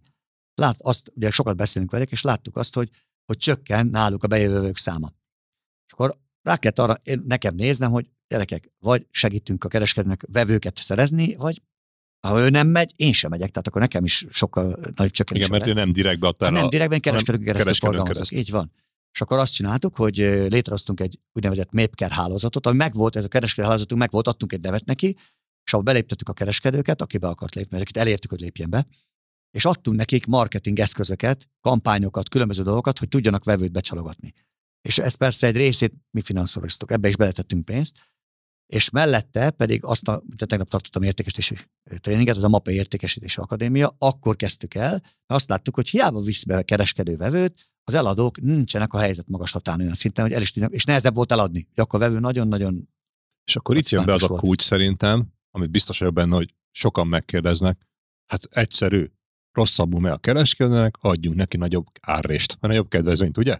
De elmondtad a kulcsot, hogy azzal nem segítettél volna nem, rajta. Én pénzt adtam nekik. Ne úgy, hogy adtam eszközöket, hogy többet tudjanak. Na de ez a kulcs, hogy nem árkedvezményt kell adni, nem. mert azzal ugyanúgy nem tudja eladni, akkor igazából pont nem ér neki semmit. Te megtanítottad, és abba fektettél be, most már, ha jól értem, az ő képzésükbe, és azt, a, azt támogattad Igen. kőkeményen Igen. pénzzel. Igen hogy hogyan tudnak többet eladni, Így hogy van. tudnak több vásárlót behozni, és hogy menjen jobban az ő bizniszük. Így van. És ebben még talán mondhatjuk azt, hogy voltál önzetlen, mert valószínűleg az összes elköltött forintod nem biztos, hogy mindegyik csak mapej eladásra ment, nem, nem eladtak még mellette más Akár konkurenciát is adhatott egyébként. De ő túlélt, és ő fejlődött, és hiszen hozzá fog kötődni. Erről van szó. Ennyi, ennyi volt a cél. A MAPE egyébként a mi forgalmunk általában a kereskedőknél ilyen pár százalék. Tehát a építőnek óriási pénzek vannak. Most, ha én hiába csinálom azt, hogy oké, okay, akkor adjál még el több mapeit, hát most 5%-ból lesz 6%, köznek tönkre megy a kereskedő. Nem, én azt néztem, hogy adjál el most bármit, csak maradj életben. És én abban segítek, hogy menjen be vevő, meg abban segítettünk, hogy az eladói tudjanak jól eladni. És ez oda vezetett, hogy aki részt vett ebben a Mapker hálózatban, az a mai napig itt van egyébként. És őt gyönyörűen túlélték, nagyon jó. És Ez akkor... mennyi, mekkora létszám, hány ilyen cég van ebben a hálózatban? Hát figyelj, most, most, kb. most, most, most, ha a kereskedő hálózatuk az, az nagy, az több mint 600 cég, vagy 500 cég, akkor ebben a hálózatban olyan 200 cég. Ó, de figyelj, több száz cégről beszélünk. Ez sok cég. Miközben néha, ugyan, nagyjából ugyanannyi cég, mi hány, hány embered volt, vagy igen, van, igen. és azokat is képezted egyszer, ami nem olcsó, és még ezeket a partnercéget is képezted, azért ez egy... Igen, adtunk egyébként weboldalt. Nem egyszerű, hát akkor költséges dolog nem, volt. Akkor weboldalt adtunk nekik, az sajnos akkor, akkor, tehát amikor a webshop sehol nem volt, akkor egy webshopot adtam nekik, azt nem tudtam elérni, hogy használják is rendesen. Összesen azt hiszem 25-en kezdtek el webshopba, és utána ketten dolgoztak benne. Tehát akkor nagyon elején a webshop sehol nem volt 2008 Megelőzted a piacodat, nem? Ugye hát igyekeztem, nem értem el végül is, mert most, most már nagyon működő webshopok vannak, és tehát azt kellett látnom, hogy nem elég, hogy én a termékemet odaadom, képzem a termékre, hanem egyszerűen kell nekik adni eszközt arra, hogy hogy tud vevőt behozni, hogy tud eladni az értékestő. Ma már ott tartunk, hogy akkor, akkor is tartottunk olyan klubnapokat, voltak klubnapok, most ebben a múltkori időszakban 5-6 évvel elfelejtettük, mert nem tudtak volna eljönni, hogy a klubnapokon meghívtam előadókat, akik cég vezetésről, marketingről, akkor már webshopokról beszéltek, egy csomó dologról beszéltek, és adtak, adtak eszközöket, hogy használd, és akkor jobb lesz neked. Tehát nekem, én elkezdtem úgy képezni, mint hogy én lennék a mentora az egész cégnek. És akkor nem egy szakmai képzést adta, hogy miért jó ez az új nem. termék, nem. vagy hogy kell használni, meg milyen praktikák vannak, meg hogy lehet olcsóbb, meg akármi. A szakmaiságtól, a, az építőipari szakmától függetlenül cégvezetési, értékesítési, meg, meg ehhez kapcsolódó tudást adtál át Igen. nekik. És ez valószínűleg egy kicsit ilyen, ilyen úttörő gondolat volt, nem? Hogy csinálta ezt más is a nem. piacon? Nem, most akkor ez, most se csinálják. Akkor ez a, ez a mondhatjuk azt, hogy a MAPE egyik sikere? Ugye sok mindenről beszéltünk, de hogy itt a partner hálózatodat képzed. Nem kevés idő, pénz, energia ráfordításával. Igen, a MAPEnek a legnagyobb sikere az a küldetéséből fakad. Mint mondtam, hogy segítünk az embereknek az építési álmokat létrehozni, és az emberek közé beletartozik a kereskedő, a kivitelező, a magánember, a tervező, mindenki. A sikerünket a csapat adja, aki ezt megvalósítja. Az értékesítő csapat, a, a, mondhatom, a pénzügyet, a logisztikát, a raktárt, a személyzetet, a marketinget. És a, e, az a siker, hogy mi a MAPEnek egy dolga van, segíteni az embereknek. Minden, és az van, azt nem is mondtam benne, hogy minden tudásunkkal. És ezt akkor fogalmaztuk, amikor azt láttuk, hogy mi tudjuk, hogy hogy kellene egy céget fejleszteni, mi tudjuk, hogy hogy kell marketingelni, ha nem mi, akkor vannak tanácsok, akik tudnak segíteni, ők meg nem tudják. Hát adjuk oda. És ez persze pénzbe kerül, de ezek befektetések, ez úgy hívjuk, hogy marketing befektetés. Pénzt teszek bele, és előbb-utóbb abból vissza jön és megtérülés van. És van megtérülés. Mert ha bele, ha megnézzük, hogy akkor voltunk, amikor 2012-ben 6 milliárd körül voltunk, 6 milliárd 200 millió, és utána néhány év alatt nőttünk 8, 10, 12, 20, és ugye mai nap meg 30. Sőt, idén 33 is. 33,2 lesz, vagy 33, nem tudom, valami ilyesmi lesz. Nagyon szép. Tehát, tehát a, a, a ezt nem adják, tizedes igen. vesző utáni szám már most is akkora, mint amivel, ami, ami igen, nem tudom pontosan, mint amire indultatok el. Tehát a kerekítés igen, az már igen. többszöröse igen. annak, mint ami ele, ele, eredetileg Egyébként ez jó hangzik, amiket elmondok, de ez brutális felfájás saját. Nem csak nekem, hanem a embereimnek is, ugye a vevőknek is. Hát egy válság azért nagyon kemény dolog. De utána a fejlődés, a, amikor meg elindult a cég, nem is a cég, a piac, akkor meg az lett, hogy nagyon sok lett a munka. Kevés volt a szakember, akkor 2016. június 11-én alapította meg a csapattal együtt a Magyar Építőipari Szakemberek Közösségét, mert akkor azt láttuk, hogy a szakembereknek akkor még nem volt ilyen magas bérük, nem volt ilyen vállalkozásuk, és nem megy jó neki. Tehát hiába a munka, egyszer nem tudnak jól élni. Akkor én kitűnt, nekem az édesapám egyik villanszerelő volt, fantasztikus villanszerelő volt, és akkor azt mondtam, na, akkor segítünk a szakembereknek is, létrehoztuk a közösséget, és azért mondtam a június 11 16, mert akkor ezt elindítottuk egy rendezvényel, egy szakember, országos szakember találkozó, építőipari szakember találkozóval, amire néhány munkatárs azt mondta, hogy hülyeség, pont nyár elején, amikor mindenki dolgozik. De mondtam, hogy nem, mert akkor egy évet már toltam, és mondtam, hogy nem tolom tovább, csináljuk. Azt kértem tőlük, hogy csináltok a legjobban, meglátjuk, mi lesz a vége. Eljött 380 ember körül, és 360 és 180 beléptek a közösségbe, és a közösség arról szól, három dologról, egyik támogatni a szakembert, hogy alacsonyabb költséggel, ha vállalkozó, és magasabb bevétellel tudjon működni. A kettő, hogy a, a szakembernek a neve akkor a mélyponton volt. Miért felmérés végeztünk, nagyon sok felmérés végzünk, és a, szakember, a szakember neve 75%-ban egyenlő volt a problémával, fájdalommal, költséggel. Na, ez, ez nem jó, nem? Na, a szakember nevét felemelni magasra, azzal, hogy képezzük őket, hogy kell viselkedni, és a harmadik pedig az hogy az építőipari szakmákat akartuk népszerűsíteni a gyerekek körében, mert kevés volt a szakember. Ugye sokan kimentek a válság alatt külföldre dolgozni, rengetegen. És a közösségben van rengeteg szolgáltatás, olcsó telefont kapnak, mármint olcsó szolgáltatást, vonalszolgáltatást, olcsó benzint, hát most ezt nem tudom, hogy ez hogy működik, de olcsó benzint, kapnak olcsóbb jogi szolgáltatást, pénzügyi szolgáltatást, nyomtatási szolgáltatást, egy csomó dolgot, akkor olcsóbban vehetnek autót, tehát olyan dolgot kapnak, amitől ők jobban tudják működtetni a vállalkozást. Ez olcsóbb azt jelenti egyébként, hogy úgy került be cég, hogy a, a legolcsóbb árából ad még egy picit, most 5000 emberről beszélünk, és hogyha 5000 ember ott vesz, annyi, egyszer úgy, úgy, szívesen, úgy se vesz annyit, akkor ez egy jó dolog. Tehát így lehet bekerülni a közösségbe, és most azt mondom neked, hogy ja, és tanítottuk őket. Cégszervezésre, cégvezetésre, motivál, emberek kezelésére, motivációra, értékesítésre és kommunikációra. Mai napig vannak kommunikációs tréningek szakembernek, hogy kell veled, ha te megrendelő vagy, tárgyalni. Mondtad, hogy építkeztél, biztos nem tapasztaltad, hogy a brutál jól kommunikálnak a szakemberek, legalábbis többségük nem annyira. Ezt is tanítani kell nekik. Ja, és mindezt ha finom akarom, ha finom, finom akarom mondani, akkor, akkor igen, mindig van hova fejlődni, és Ez az építőipar arról, arról mindenkinek csak rengeteg rossz sztoria, tapasztalata van. Szerintem erről bárkit kérdezel, akkor, akkor órákig tudna beszélni. Viszont igen, szerintem én, ha most mint vevőt kérdezel, minden nagyon fontos, de engem egy dolog érdekel, szívásmentesen akarok építkezni. Ugye? És most jön a macera, Ennyi. amit mondtál. Igen. És mondtad, hogy értékesítést tanítjuk az embereknek. És épít, építkeztél. És mindig azt mondjuk, hogy gyerekek, bejön a vevő, a boltba, és azt mondja, hogy nézelődik. Hát kimegy be építőipari boltba nézelődni, senki. ilyen nincs építés, építőanyag kereskedőhöz, de hogy mit akar? Oké, hát építeni akar házat. És mondjuk neki, gyerekek, gyerekek, mekkora macera egy házat építeni? Te már tudod, Krisztián, igaz? Mekkora Nagy. brutális, nagy, ahogy mondtad, szívás nélkül nagyon nehéz megépíteni, óriási teher.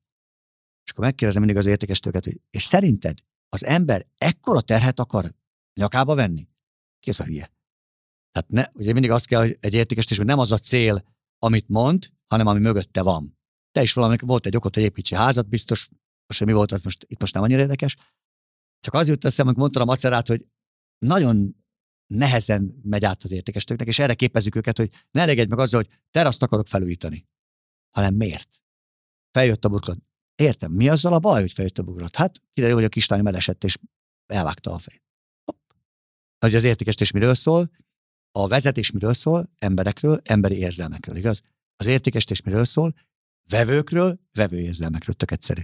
Na ez a macera onnan ugrott be nekem, csak hogy tegnap pont ezt adtuk át, az eladóknak 26 eladó volt ott tegnap egyébként a képzésem. Pont azt adtuk át, hogy hogy tud tök egyszerű folyamaton végigmenni, hogy megtudja, hogy tényleg mi az a valós, úgymond érzelmi probléma, hogy a végén azt mondja a vevő, hogy drága, akkor mondta azt, hogy ez drága, de nézd meg, hogy mit old meg neked. Nem lesz vele macera. Nem lesz vele. Ezért drága, ugye? Nem A macerának is van egy ára, amit Van egy ára, így be van árazva. Na, ez egy, ez egy nagyon jó dolog. Hát térjünk vissza a céghez, úgyhogy Hát Igen, és akkor ezzel viszont azt érted el, hogy jobbá teszed ezt az egész, nem tudom Igen. én, szakemberi környezetet, ezáltal nekik is jobb lesz, a vevőknek is jobb lesz, és hát azért tegyük hozzá, profitábilis céget építesz, neked is jobb lesz, mert Persze. nőni fog a forgalmad, mint hogy a számok bizonyítják, hogy 33 milliárd fölött vagytok, azért szerintem az, az egy nagyon szép eredmény. szerintem is. De még egy dolgot hadd hozzá, hogy amikor a küldetést meg, a küldetés nem könnyű írni. Van, aki víziónak hívja, van, aki nemes célnak, van, aki főcélnak. Nem könnyű írni. Küldetésnek, amit ahogy mi fogalmaztuk, és a mi akartuk, egy dolga van, olyan nagy cél legyen, ami mögé be tudod állítani az összes embert a Földön. És ugye soha nem éred el, persze. És ezért hoztuk azt, hogy segítünk az embereknek az építési álmaikat megvalósítani, mert hogyha én ebben hiszek, és ezt teszem, és, a, és ha eljössz most- a cégbe, és megkérdez az embereket, hogy gyerekek, mi a küldetésed, a cégnek meg elmondja neked nem szó szerint, elmondja, hogy segítünk az embereknek az épület, építési álmaikat megvalósítani. Én ezért dolgozom, hogy ez legyen. A raktáros azért dolgozik.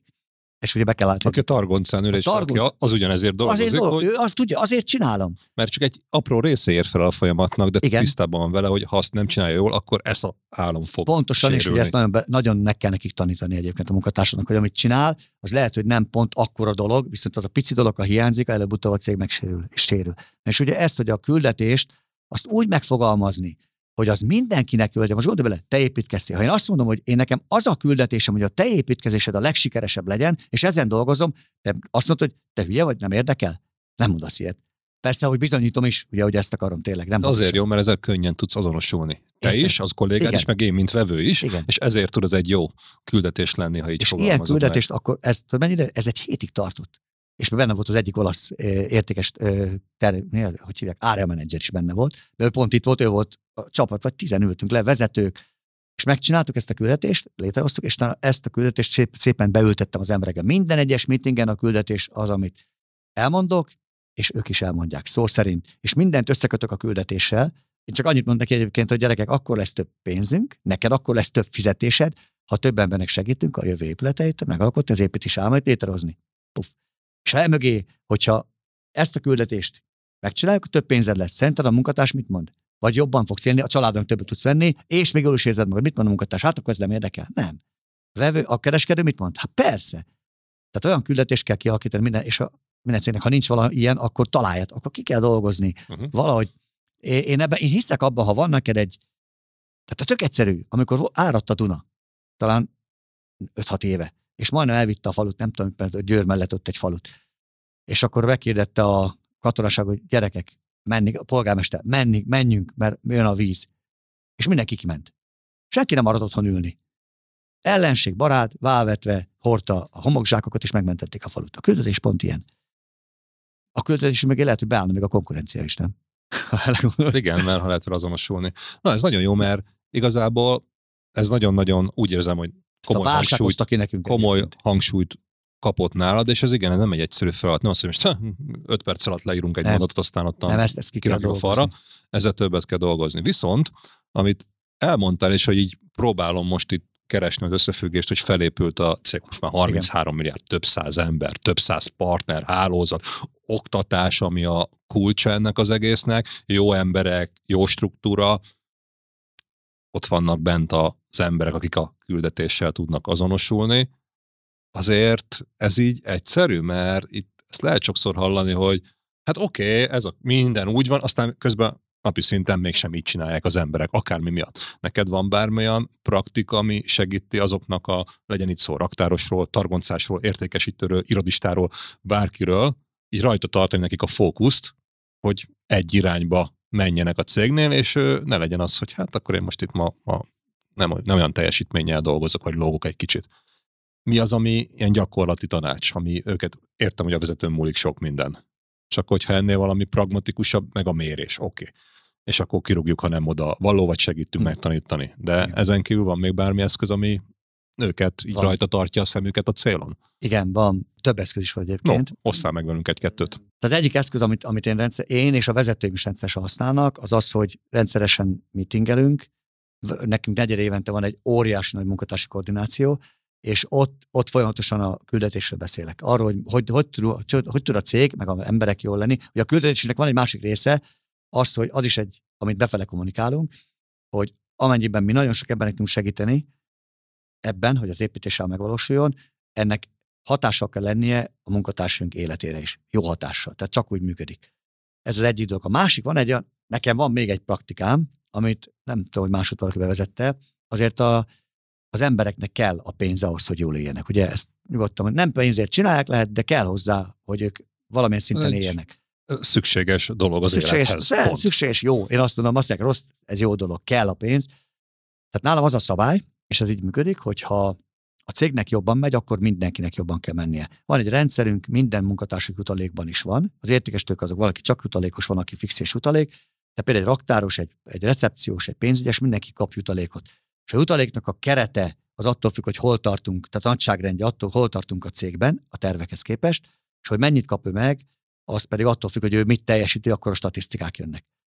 És ezt mindenki tudja. Pontosan, tehát nálunk transzparens a cég hol tart, mennyi a bevétel, mennyi az áréstömeg, mennyi az eredmény, ezt mind mindenkinek elmondjuk. Egy másik praktika minden hónapban, amikor megvan a hónap zárása, ez körülbelül hónap tizedike, az előző hónap zárása, akkor én most vagy egy a Facebookon, amikor jött a Covid, akkor élőt csináltam, most levelet írok, vagy élőt csinálok a Facebookon nekik, csoporton belül, és elmondom, hol tart a cég, mi a helyzet, hol tartunk mi, milyen sikereink voltak, milyen eredményeink voltak, ezt mind elmondom. Havonta egyszer ezt ők megkapják. És tudják, hogyha a cégnek jobban megy, neki is jobban megy. Tudja pontosan, mit fog kapni, hogyha a cég ezt hozza. Tudja, hogyha ennyivel többet hoz, ő mennyit fog kapni. Ez nagyon fontos, hogy ők lássák, hogy ha megy a cégnek, és azt is tudja, és még egy praktika, összekötöttük, vezetőként én voltam, aki elkezdtem, de összekötöttük azt, hogy például egy recepciós, ha rossz helyre továbbítja az információt, vagy lassan továbbítja, akkor az eredményben, nem profitban, hanem a cégnek a végeredményében az hol sért eredményt. Tehát el, le lehet vezetni. Ha én rossz helyre irányítom, az ember, aki betelefonált, nem kapja meg az információt, ezért ő nem veszi meg azt a terméket, nem kapja a megoldást, nem veszi meg azt a terméket, ha nem veszi meg a terméket, a bevételünk nem lesz olyan magas. Tök egyszerű. Sőt, el is mondja ő még 30 vagy 100 embernek, hogy ez a mapej milyen szemét volt, hogy nem, és akkor meg a hírnevünk romlik. Tehát egy pici kis hibából mi van? És ez nagyon-nagyon rendszeresen elmondjuk neki, hogy gyerekek, én minden meetingen azt mondom, itt vagy te, a te terméked, amit előállítasz, az ezt okozza, ha nem csinálod meg. Ha megcsinálod, akkor meg ezt okozza. És emellett még fontos dolog kiképezni a vezetőket arra, hogy, és ez talán a legfontosabb, ez nem praktika, ez, ez inkább egy ilyen szokás kell legyen. Én bárhova megyek, én meg a vezetőim is, keressük, hogy mit tudok elismerni. Tehát ez őszinte elismerés, ez brutálisan működik nálunk. És emberek, ugye, ezt is felmértük, meg voltak 2008-9-10-ben kutatásokat néztünk, hogy a munkatársaknak nem nálunk, úgy világszerte, mi a leg, mi motiválja őket a leginkább, és mi hiányzik. És egy dolgot, dolog hiányzott nekik. Tudod, mi volt az? Nem a pénz, semmi, nem. Mondd. Egy jó szó. Egy jó szó hiányzott. Pedig az nem kerül semmibe, ugye? És nem kerül semmibe, érted? Csak van bennünk egy gát, hogy dicsérni, és úgyis fogadják egy pillanat, amikor elismered őket, akkor adjál már, de megszokják, és ezzel, tehát figyelj, ha te csak ennyit, egy vezető csak azt csinálná, hogy az embereknek az összes jó dolgát oda menné, megköszönné, tehát élvez, mondom, örülök, hogy itt vagy velem, örülök, ez nagyon szép ez a munka, de jó eredmény, mit tettél a céget, de konkrétan, figyelj, semmi baj nem lenne. Az ember csak ezért megcsinálna mindent. Csak ezért ez egy dolog. A másik, amit használunk, mondtam neked a bevonást, ez is egy olyan technika, nem technika, ez is egy olyan eszköz, amit használunk, és van még egy eszköz, ha valami bajuk van, betegség, bármi, segítünk. Tehát mindig segítünk, hogy ő gyorsan kilábaljon valamiből, ha otthon gondja van, ha hitel, nem én adok hitelt, de segítünk neki olyan területen, hogy kaphasson jó hitelt. Mondok egy példát, én nekem nagyon sok olyan természetgyógyász ismerősöm van, akik nekem segítenek. Bárhol látom, hogy valakinek valami baja van, adom a telefonszámot, figyelj, menjél, gyorsan meggyógyulsz, gyere vissza. De kevés beteg, alig van beteg. Hallom most, hogy Covid őrület van egy csomó cégnél, nálunk van két Covidosak 240-ből. Hát ez nulla. Tehát Nagyon jó. Igazából praktikát nem tudok mondani. Azt tudom mondani, hogy törődni kell a munkatársakkal, hogy érezzék, hogy ők rohadt fontosak. Azért ez nem igaz, hogy praktikát nem tudsz mondani, mert ha most itt visszatekernénk és ja, lejátszanánk az elmúlt 10 percet, akkor most az elmúlt 10 percben mondtál négy olyan fontos dolgot, hogy hogy kell ezt úgy csinálni, hogy az emberek ne csak így oké okay, a missziót, meg a nagy célt, meg a, meg a álmokat kövessük, nem, hanem konkrétan, nem, nem. hogyan kell ezt ez megoldani. A így van, Pontosan, ez, ez, és a ez a kulcs, hogy munka. megvalósításban is ott vagy, nem csak az álmodozásban. Persze, ez egy nagyon fontos dolog. A, a mindennapi munkája vezetőnek az amellett, hogy tervez, hogy az emberekkel nézi, hogy vannak, csinál, oda, és én például a Budaörsön minden nap végigmegyek, Sorskuton nem ott hetente egyszer megyek Sorskuton, de akkor szépen emberekkel oda megyek, beköszönök, mi van veletek, egyesekkel, akik, akik éppen ráérnek, beszélgetek picikét. Erről szól az ember, a vezetői lét, nem? Hogy, hogy őket felemeljük, és hogy mondják azt, hogy vezetők követ, aki követ, akit követnek, az a jó vezető. Én azt mondom, hogy a vezetőt nem kell követni, a vezető húzza az embereket, azzal a példával, meg amit csinál, meg minden munkával, sőt, Hogyha pedig olyan van, akkor még hátulról még a képzésekkel még segít is neki egy kicsikét, hogy tudjon mozdulni, de mindig élen kell járni, nem te csinálsz meg mindent, viszont te vagy az, aki, aki eléred, hogy ő megcsinálja dolgokat. És, és igazából el lehet érni Korbáccsal is. Én sok vezetőt ismerek, aki most Korbács nem így, hanem lecseszéssel, hogy mondjam, büntetéssel ezzel eléri. De ez rövid táv, Hát láttál, rabszolgák hogy dolgoztak? Ott volt a rabszolgák. ugye? Ütötte, ennyi. ütötte, ütötte, amikor nem volt, nem nézett oda a hajcsar, akkor meg fele annyit dolgozott. Tehát ez, Igen, és amikor akkor meghalt, gyorsan meghalt. Kidobták, jött helyette egy és, új, és akkor ez egy nem, egy, nem egy normális vállalati kultúra. Nem, nem, nem. Tehát én, én, én, egy, én a büntetés abszolút nem értek egyet. Láttál már bűnözött, aki mondjuk ezerből hány javul meg büntetés hatására? Egy. Egyébként felmérések azt mutatják. De hogyha te nem büntetni akarod őt, hanem amikor elhibázott valamit, vagy nem úgy sikerült, eredményei nem olyanok lettek, akkor megnézed, hogy mi, mi történt. Egyébként annyit tudom csak csinálni, ez is tök egyszerű, leülsz vele, mutatod neki, hogy mi a helyzet. Hát persze ez kifogás. Rengeteg kifogás, hogy ez is volt, az is volt, az sem, meg te is. Menj megérte, és akkor csak annyit kérdezel tőle, hogy oké, okay, akkor nézzük meg, hogy a rendszerben van-e valami más probléma. Még van probléma, jó? Szuper. Most nézzük meg, hogy nálad mi a helyzet. Te mit tudsz csinálni, vagy mit kellene. Tehát akkor néznek, oké, okay, van a rendszer, vannak az emberek, meg vagy te. Te, és akkor előbb-utóbb kijön az, és a gyerekedet se ütöd agyon, hogyha, bocs, kirúgja egy, valaki igen, kirúgja egy labdával az ablakot, hanem ő esetben oda mész hozzá, nem bántott, hanem megkezdett tőle, figyelj kis, mennyi pénzed van, hát van ezer fontom, ez több lesz, akkor még spórolnunk kell. Érted? Az, a, gy- a embereid a gyerekeid, nem? Hát egy valamilyen szinten, legalábbis én így, én így kezelem, én így érzem. Nem, én egy gyerekkel is. Tehát az, amikor egy gyerekhez odamész és elkezdesz gügyögni neki, akkor te hülyének nézed azt a gyereket. Pedig sokkal több esze van, mint neked, vagy nekem. Ez ad hidd el nekem, hogy a gyerek az többet lát is. A gyerekhez, ha legugolsz hozzá, és ránézel, és beszélsz vele, mint egy fél felnőttel, vagy felnőttel, sokkal többet érsz vele. És a fel, ugye a munkatársunk felnőttek, de mégis neked kell, figyelj, rád bízták az életüket, nem? Hát a vezetőre bízta az életét. Most nem az a dolgot, hogy akkor te azt az életet segíts neki jól menedzselni? Ez a dolgot. És persze beletartozik, én nem szeretem például, nem szeretek statisztikát elemezni, de muszáj, az, egy, az a vezetésnek az a szürke oldala, én imádom az embereket, és velük imádok foglalkozni. Ez meg személyiségfüggő, hogy ki, Ez meg emberfüggő, ki, ki, így, van, talál. így van. És most itt az életvezetési tanácsokat is, rovatunkat is hallottuk Na, közben, de nem, de ez nagyon fontos dolog, mert, mert valószínű ezzel nem csak te gondolkozol így, meg nem csak te küzdesz ezzel a problémával, Biztos, hanem még nem. sok tízezer másik cégvezető is, aki ha ebben találja meg, és ebben kap segítséget, vagy, vagy szemléletváltást, akkor az egy jó dolog, mert tudtunk. Csak a... örülök neki. A másik ugye, hogy, és akkor végén most, ha ezt az utat így megnézed, akkor eljutottunk oda, hogy azért lett egy komoly gyár, komoly szervezet, óriási bevételek, és még a nyerességtartalom is ott van mögötte. Igen. Tehát, hogy van miből ezt az egészet finanszírozni. Nagyon sokszor hallom azt, hogy egyébként, hogy mindenki persze ezt szeretné, de hogy hát én nem akarok már nagyobbra nőni, mert, mert csak több lesz fel a macera a probléma, Ez több biztos. ember, több ügyfél, mindenkivel csak a gond van. Viszont nekem így ebből az jött át, és ez a kérdésem, hogy ez mennyire értesz el egyet, hogy minél nagyobbra nősz, annál nagyobb anyagi lehetőségeid is nyílnak, hogy jobb, újabb, modernebb, vagy más technikákat, tudást, embereket hoz be a cégedhez, amivel tudod a saját embereidet vagy partnereidet támogatni, segíteni. És innentől kezdve a növekedés az nem egy rossz dolog, bizonyos esetben akár még mondhatnám is, az egy kényszer, vagy kötelezettség. Mert csak akkor tudsz többet visszaadni, és ezáltal tudsz még pozitív hatást előidézni saját cégedre nézve. Én teljesen egyetetek veled, hogy uh, ugye az életben semmi nem állandó, ezt látjuk. Tehát vagy valami növekszik, vagy stökken, de nem stagnál. És én, ahogy vezetőkkel beszélek, én egyet vettem észre, ott vannak, akik, akik azt mondják, állnak, én nem akarok növekedni, nem akarok, mert, mert az ön macera, vagy hogy ott tartanak, ahol én tartottam 96-ban, hogy fogalmunk sincs, hogy mit kéne csinálni, mint vezető. Hogy Mert minden teher, minden sapka te igen, van. Igen, igen, rajta van, rajta van, meg nem tudja, hogy mitől működik egy cég jól, hogy kéne az embereket kezelni, hogy kéne őket képezni. Mit, tehát nem, nem ért hozzá, meg kell tanulni. Ugye a vezetés mondtuk szakma.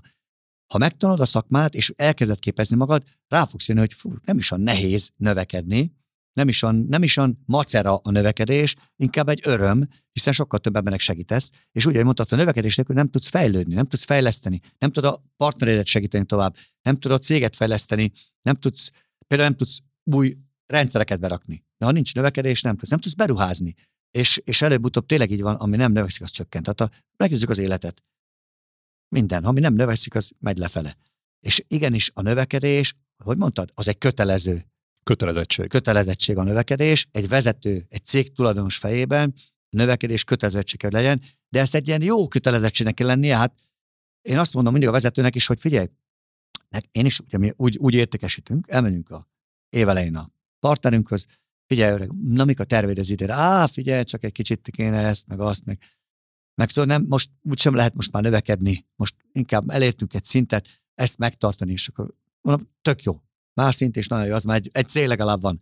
Figyelj, a költségek azok hogy állnak? Mondjuk a most rezsi, igen, hát infláció, az, árfolyam, és Infláció, izé, és az alapanyagköltség, és a, minden fölfele megy. És az élelmiszer fölfele. De figyelj, ha te, ha te stagnálsz, és a, a költséged növekszenek, akkor tényleg, tényleg stagnálsz? Nem stagnálsz. Akkor csökkensz. Mész össze. Most mi a célod? Összemenjél, és ne tud fizetni a számlákat, előbb-utóbb, vagy, vagy valamit tanuljál. Mert el mondom, az az oka, amit én tapasztaltam, hogy nem akarnak növekedni, mert azt látja, hogy ahogy növekedett eddig, egyre több volt a, ahogy mondtad, a fején a kalap, meg egyre a több volt a baja, meg a macera. Tehát ez, ez, egy, ez egy tanulási folyamat, ezt, ezt meg lehet tanulni, és én javaslom is mindenkinek, hogy kezdjenek el, nem kell, te mondtad nekem, Krisztián, miért szégyeltem kérdezni? Nem kell szégyelni. Kérdezni kell, el kell menni tanulni, könyveket, ha nem, nincs pénzed konzultációra, menj el tréningre. Nincs pénzed tréningre, vegyél könyvet. Brutáljuk, most nem tudok mondani egyet se neked, de majd megosztjuk az epizódot, majd ott kommentelsz hozzá na, esetleg. Na, ott hozzá De egyébként én meg azt mondom erre, és maximálisan egyetértek veled, hogy ma, tehát amikor te elindultál, 30 éve, de ez igaz volt 20 éve is, Igen. talán még 10 éve is, vezetői tudás, szakmai tudás, elérhető, könnyen elérhető, de nem volt. Akkor, akkor nem akkor volt. nem akkor volt. Nem akkor volt. semmi. Akkor nem. így hú, egy messiásként várta mindenki, de nem volt. Amikor én kezdtem, nem volt internet se szinte. És ma mi van? Ma meg Rengeteg. annyi tudás néhány kattintásra, akár ingyenes formátumban is Igen. elérhető, és onnantól kezdve persze minél többe kerül, annál jobban szűr, de az a kulcs, hogy kiválaszt szerintem, hogy mit hallgatsz Igen. meg, mert idődben meg nincs végtelen Igen. mennyiség sajnos, és, és aki akar, az tud ha segítséget kérsz, akkor még könnyebb, még gyorsabban megtalálod azt, ami, ami, ami neked szükséges ahhoz, hogy jobban fejlődjél. Ez, és ez lehet az, hogy hatékonyságod növekszik, és fel annyi alatt éred el ugyanazt az eredményt, mert az is valamilyen az szempontból is egy, az növekedés, is növekedés, hatékonyság az növekedés, növekedés, még ha az árbevételed marad úgy, mert akkor a költségeid csökken, és hogy a növekedését megállítottad, ha meg növekszik a az árbevételed, meg a költségeid is akkor is tartott, ha mind a kettő csökken Az a legjobb. költség, nő a árbevétel, mert a hatékonyságod az a legtöbb. Igen. Igen. Igen, és ez a kulcs, és ez itt van, ez elérhető, csak akarni kell, mert rendelkezésre áll minden. Igen, én egyetértek veled, rengeteg dolog van fönt ingyenes is akárhol a neten. Most ha azt vesszük, ez a, ez a podcast is egy ilyen dolog, amikor te, én azért meghallgattam néhány podcastorat, és én tanultam belőle. Én 30 éve tanulom vezetést, nem lehet abba hagyni. Ezekből is tanultam, mindig tanulok. És, a, és e- ez, amit te csinálsz, ez ezért óriási dolog, mert ha valaki erre rátalál, bocs, innen fel tudja építeni a cégét. Ebből a podcastból, ha figyel azokra, ugye a, de azért ne felejtsük el, hogy a, nem a megtanulása nehéz, hanem az alkalmazása sokkal nehezebb.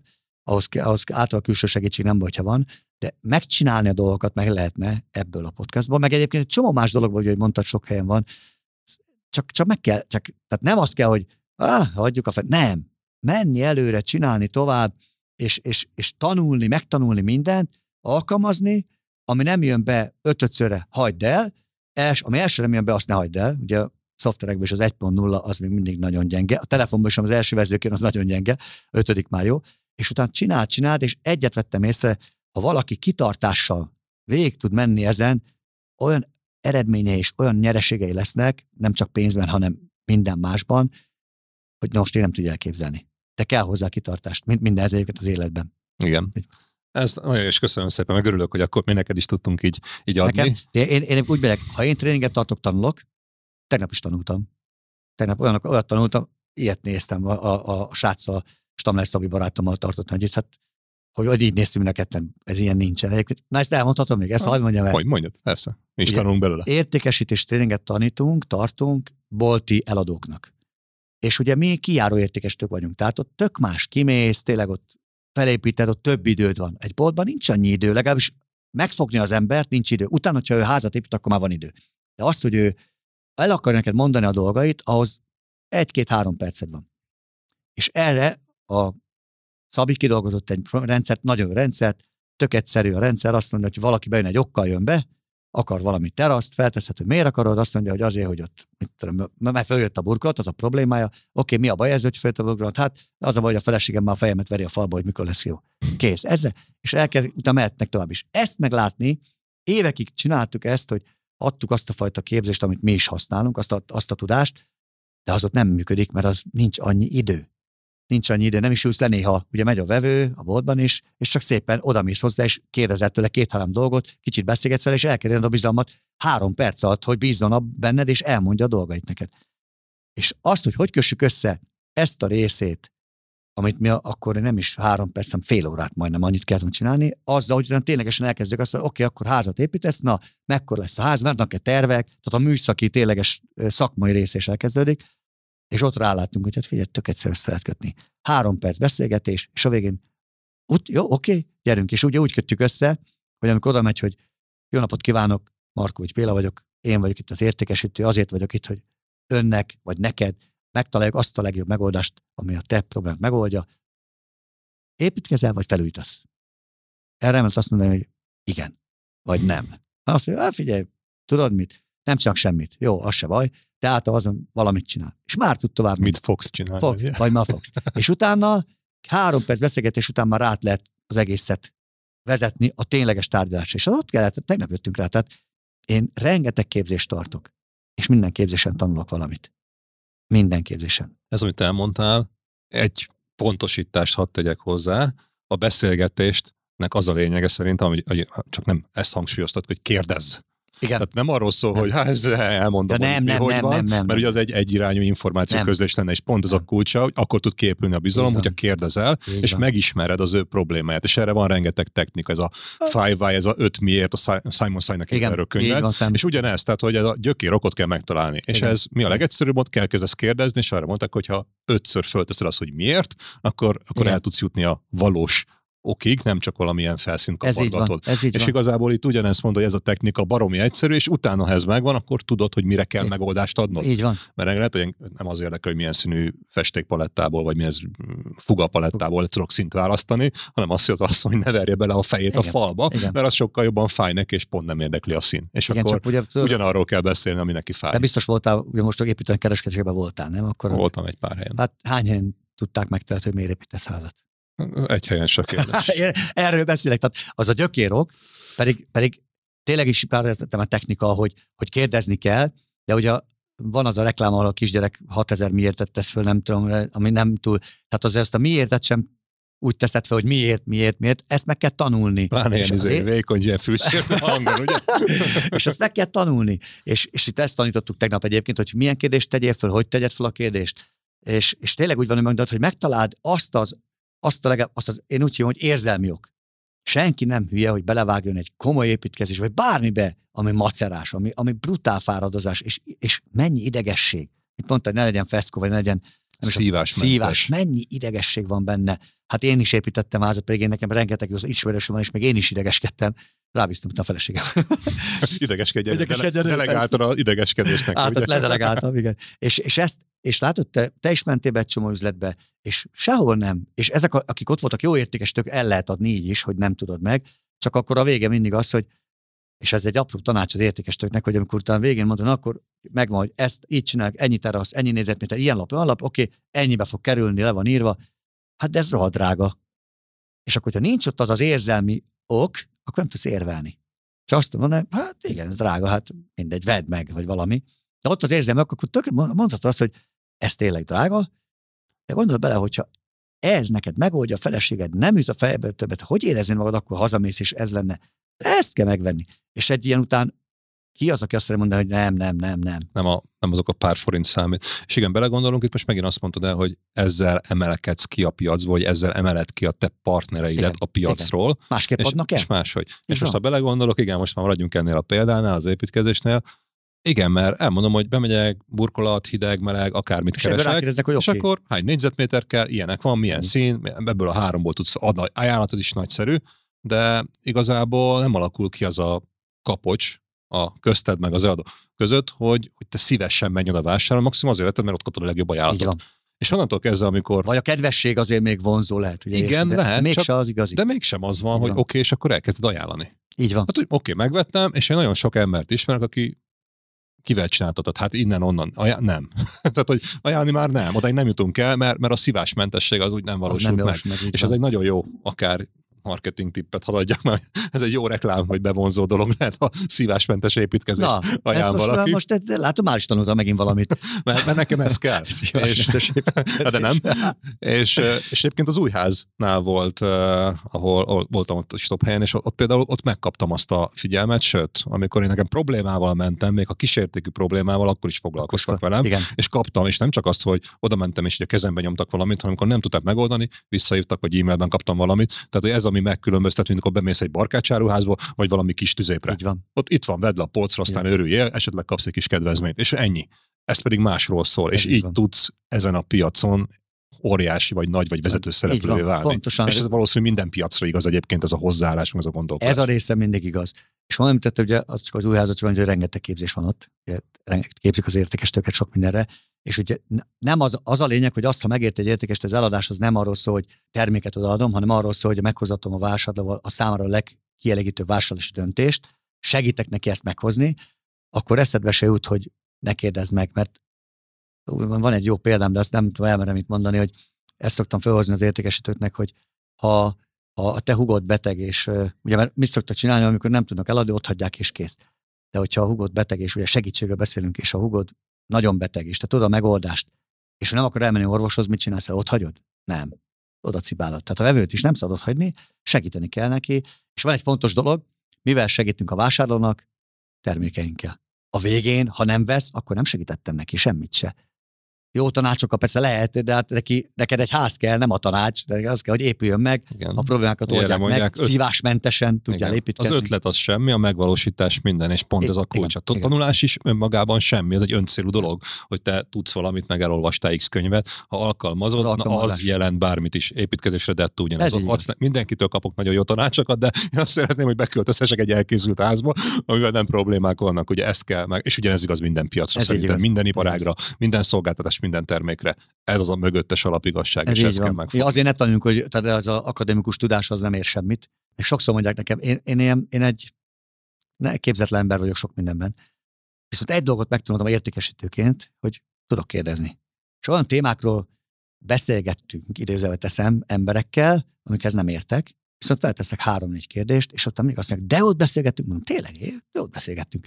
Tehát nem kell akadémikusan tudni mindent, úgy utána lehet nézni mindennek, viszont ha te cégvezetést tanulsz, emberkezelést, vagy személyzetkezelést, értékesítést, marketinget, akkor alkalmazni kell.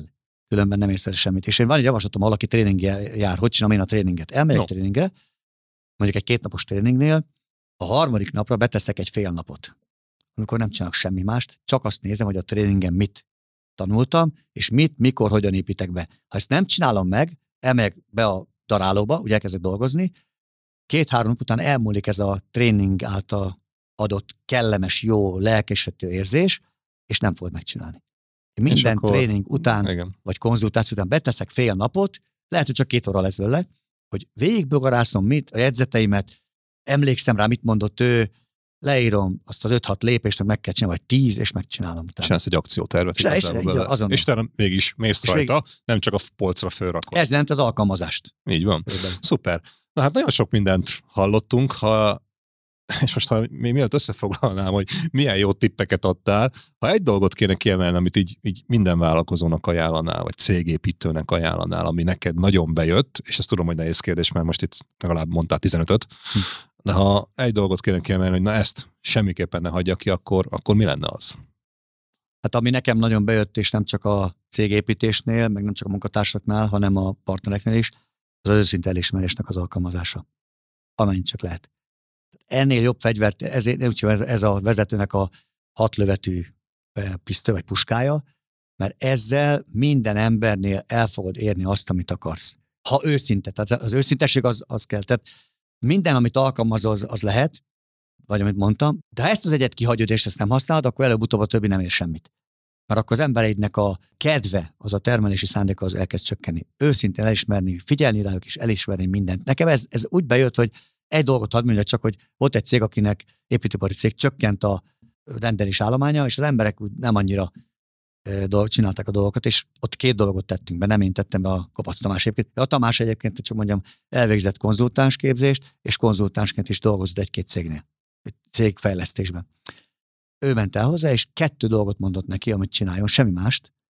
Egy, hármat, bocs, ugye vezetőnél alapvetően nem lépem át a beosztottat. A, a beosztott vezetőmet lett. De egy, kérdezd meg a saját munkatársait, a vállalkozási soron lévő munkatársakat, hogy mi a fenét csináltak, hogy több munkátok legyen, tehát von be őket. De a másik, akármikor kimész a projektre, a rosszat nem mondhatod, csak a jót mondhatod. És képzeld el, oda jutott ez egyik év, semmi más, tehát nem statisztikázott, semmi más nem vezettek be, és oda jutott, hogy a következő évben a fél évre megvolt az egész éves tervezett rendelés állománya az emberek elkezdtek tüzelni, vagy nem mondhatom, elkezdtek, mint az állat termelni. Mert azt érezték, hogy fontosak. És a vezetőnek egy dolga van, az embert fontossá tenni.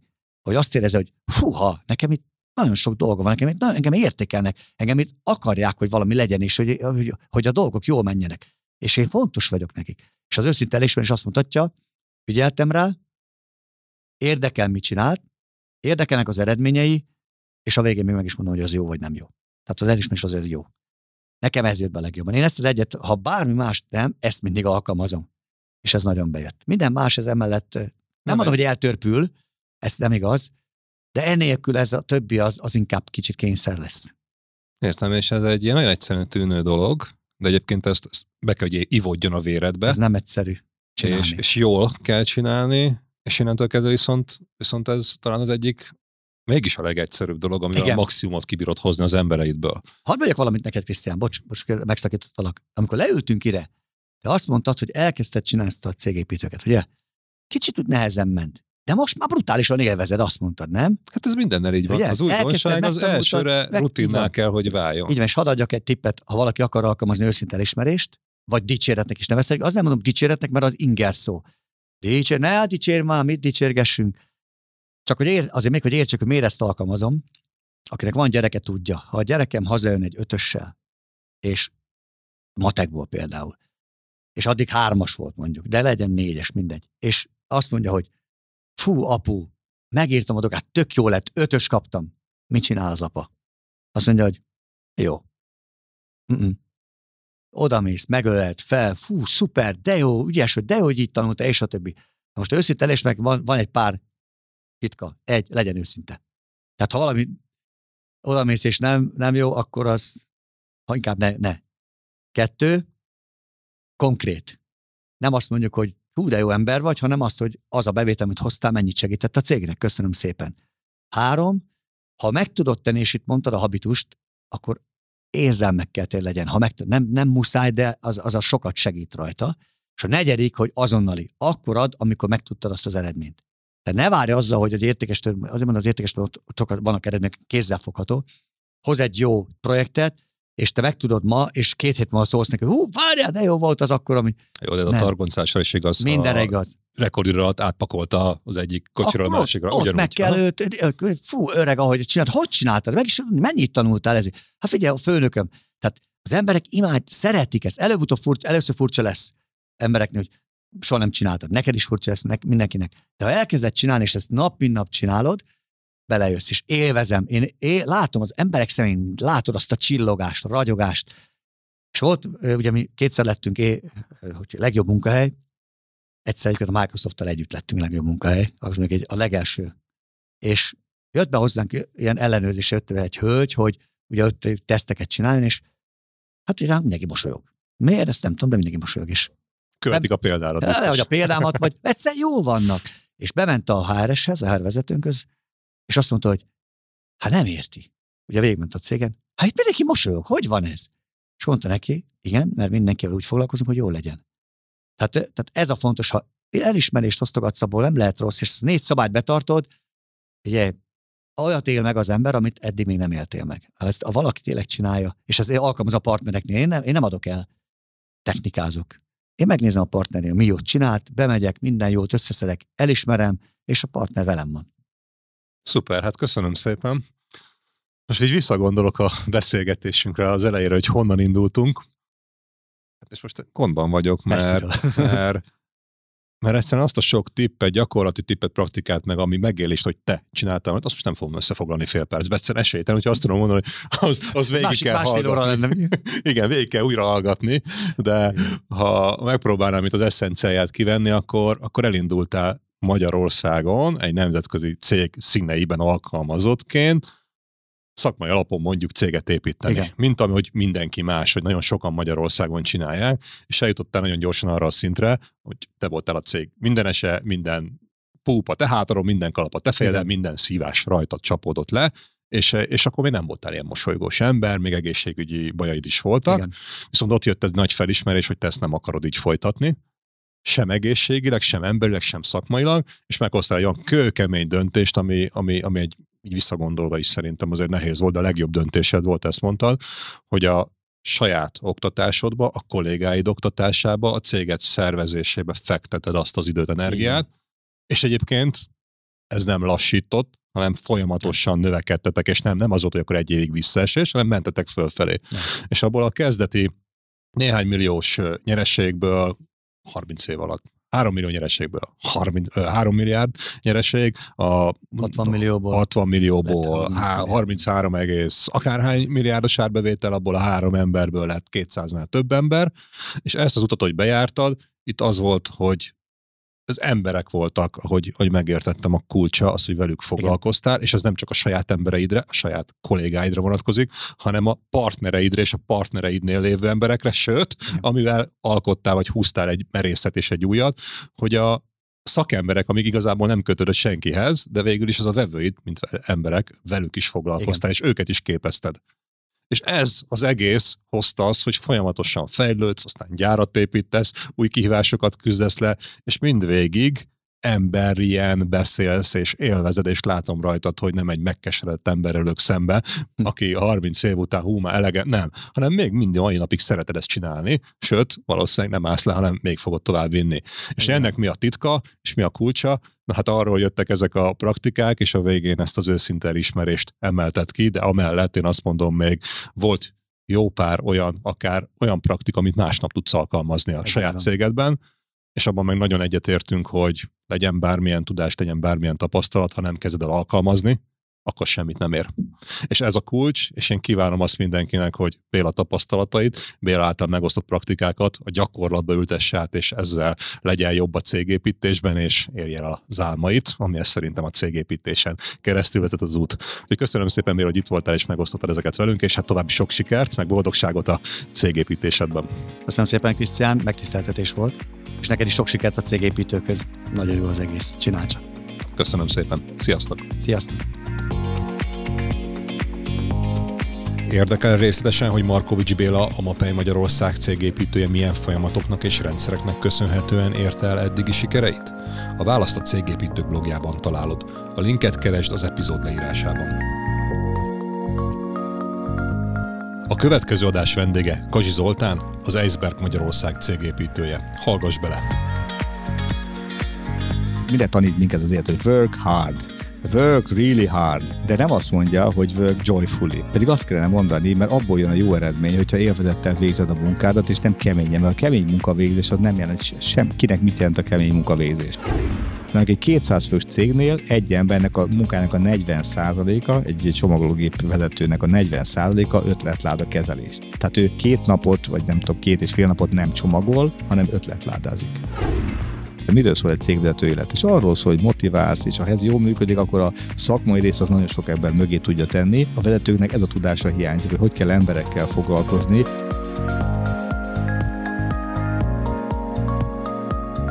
Köszönjük, hogy velünk voltál! Kövesd a cégépítőket, amit megtalálsz kedvenc podcast platformodon.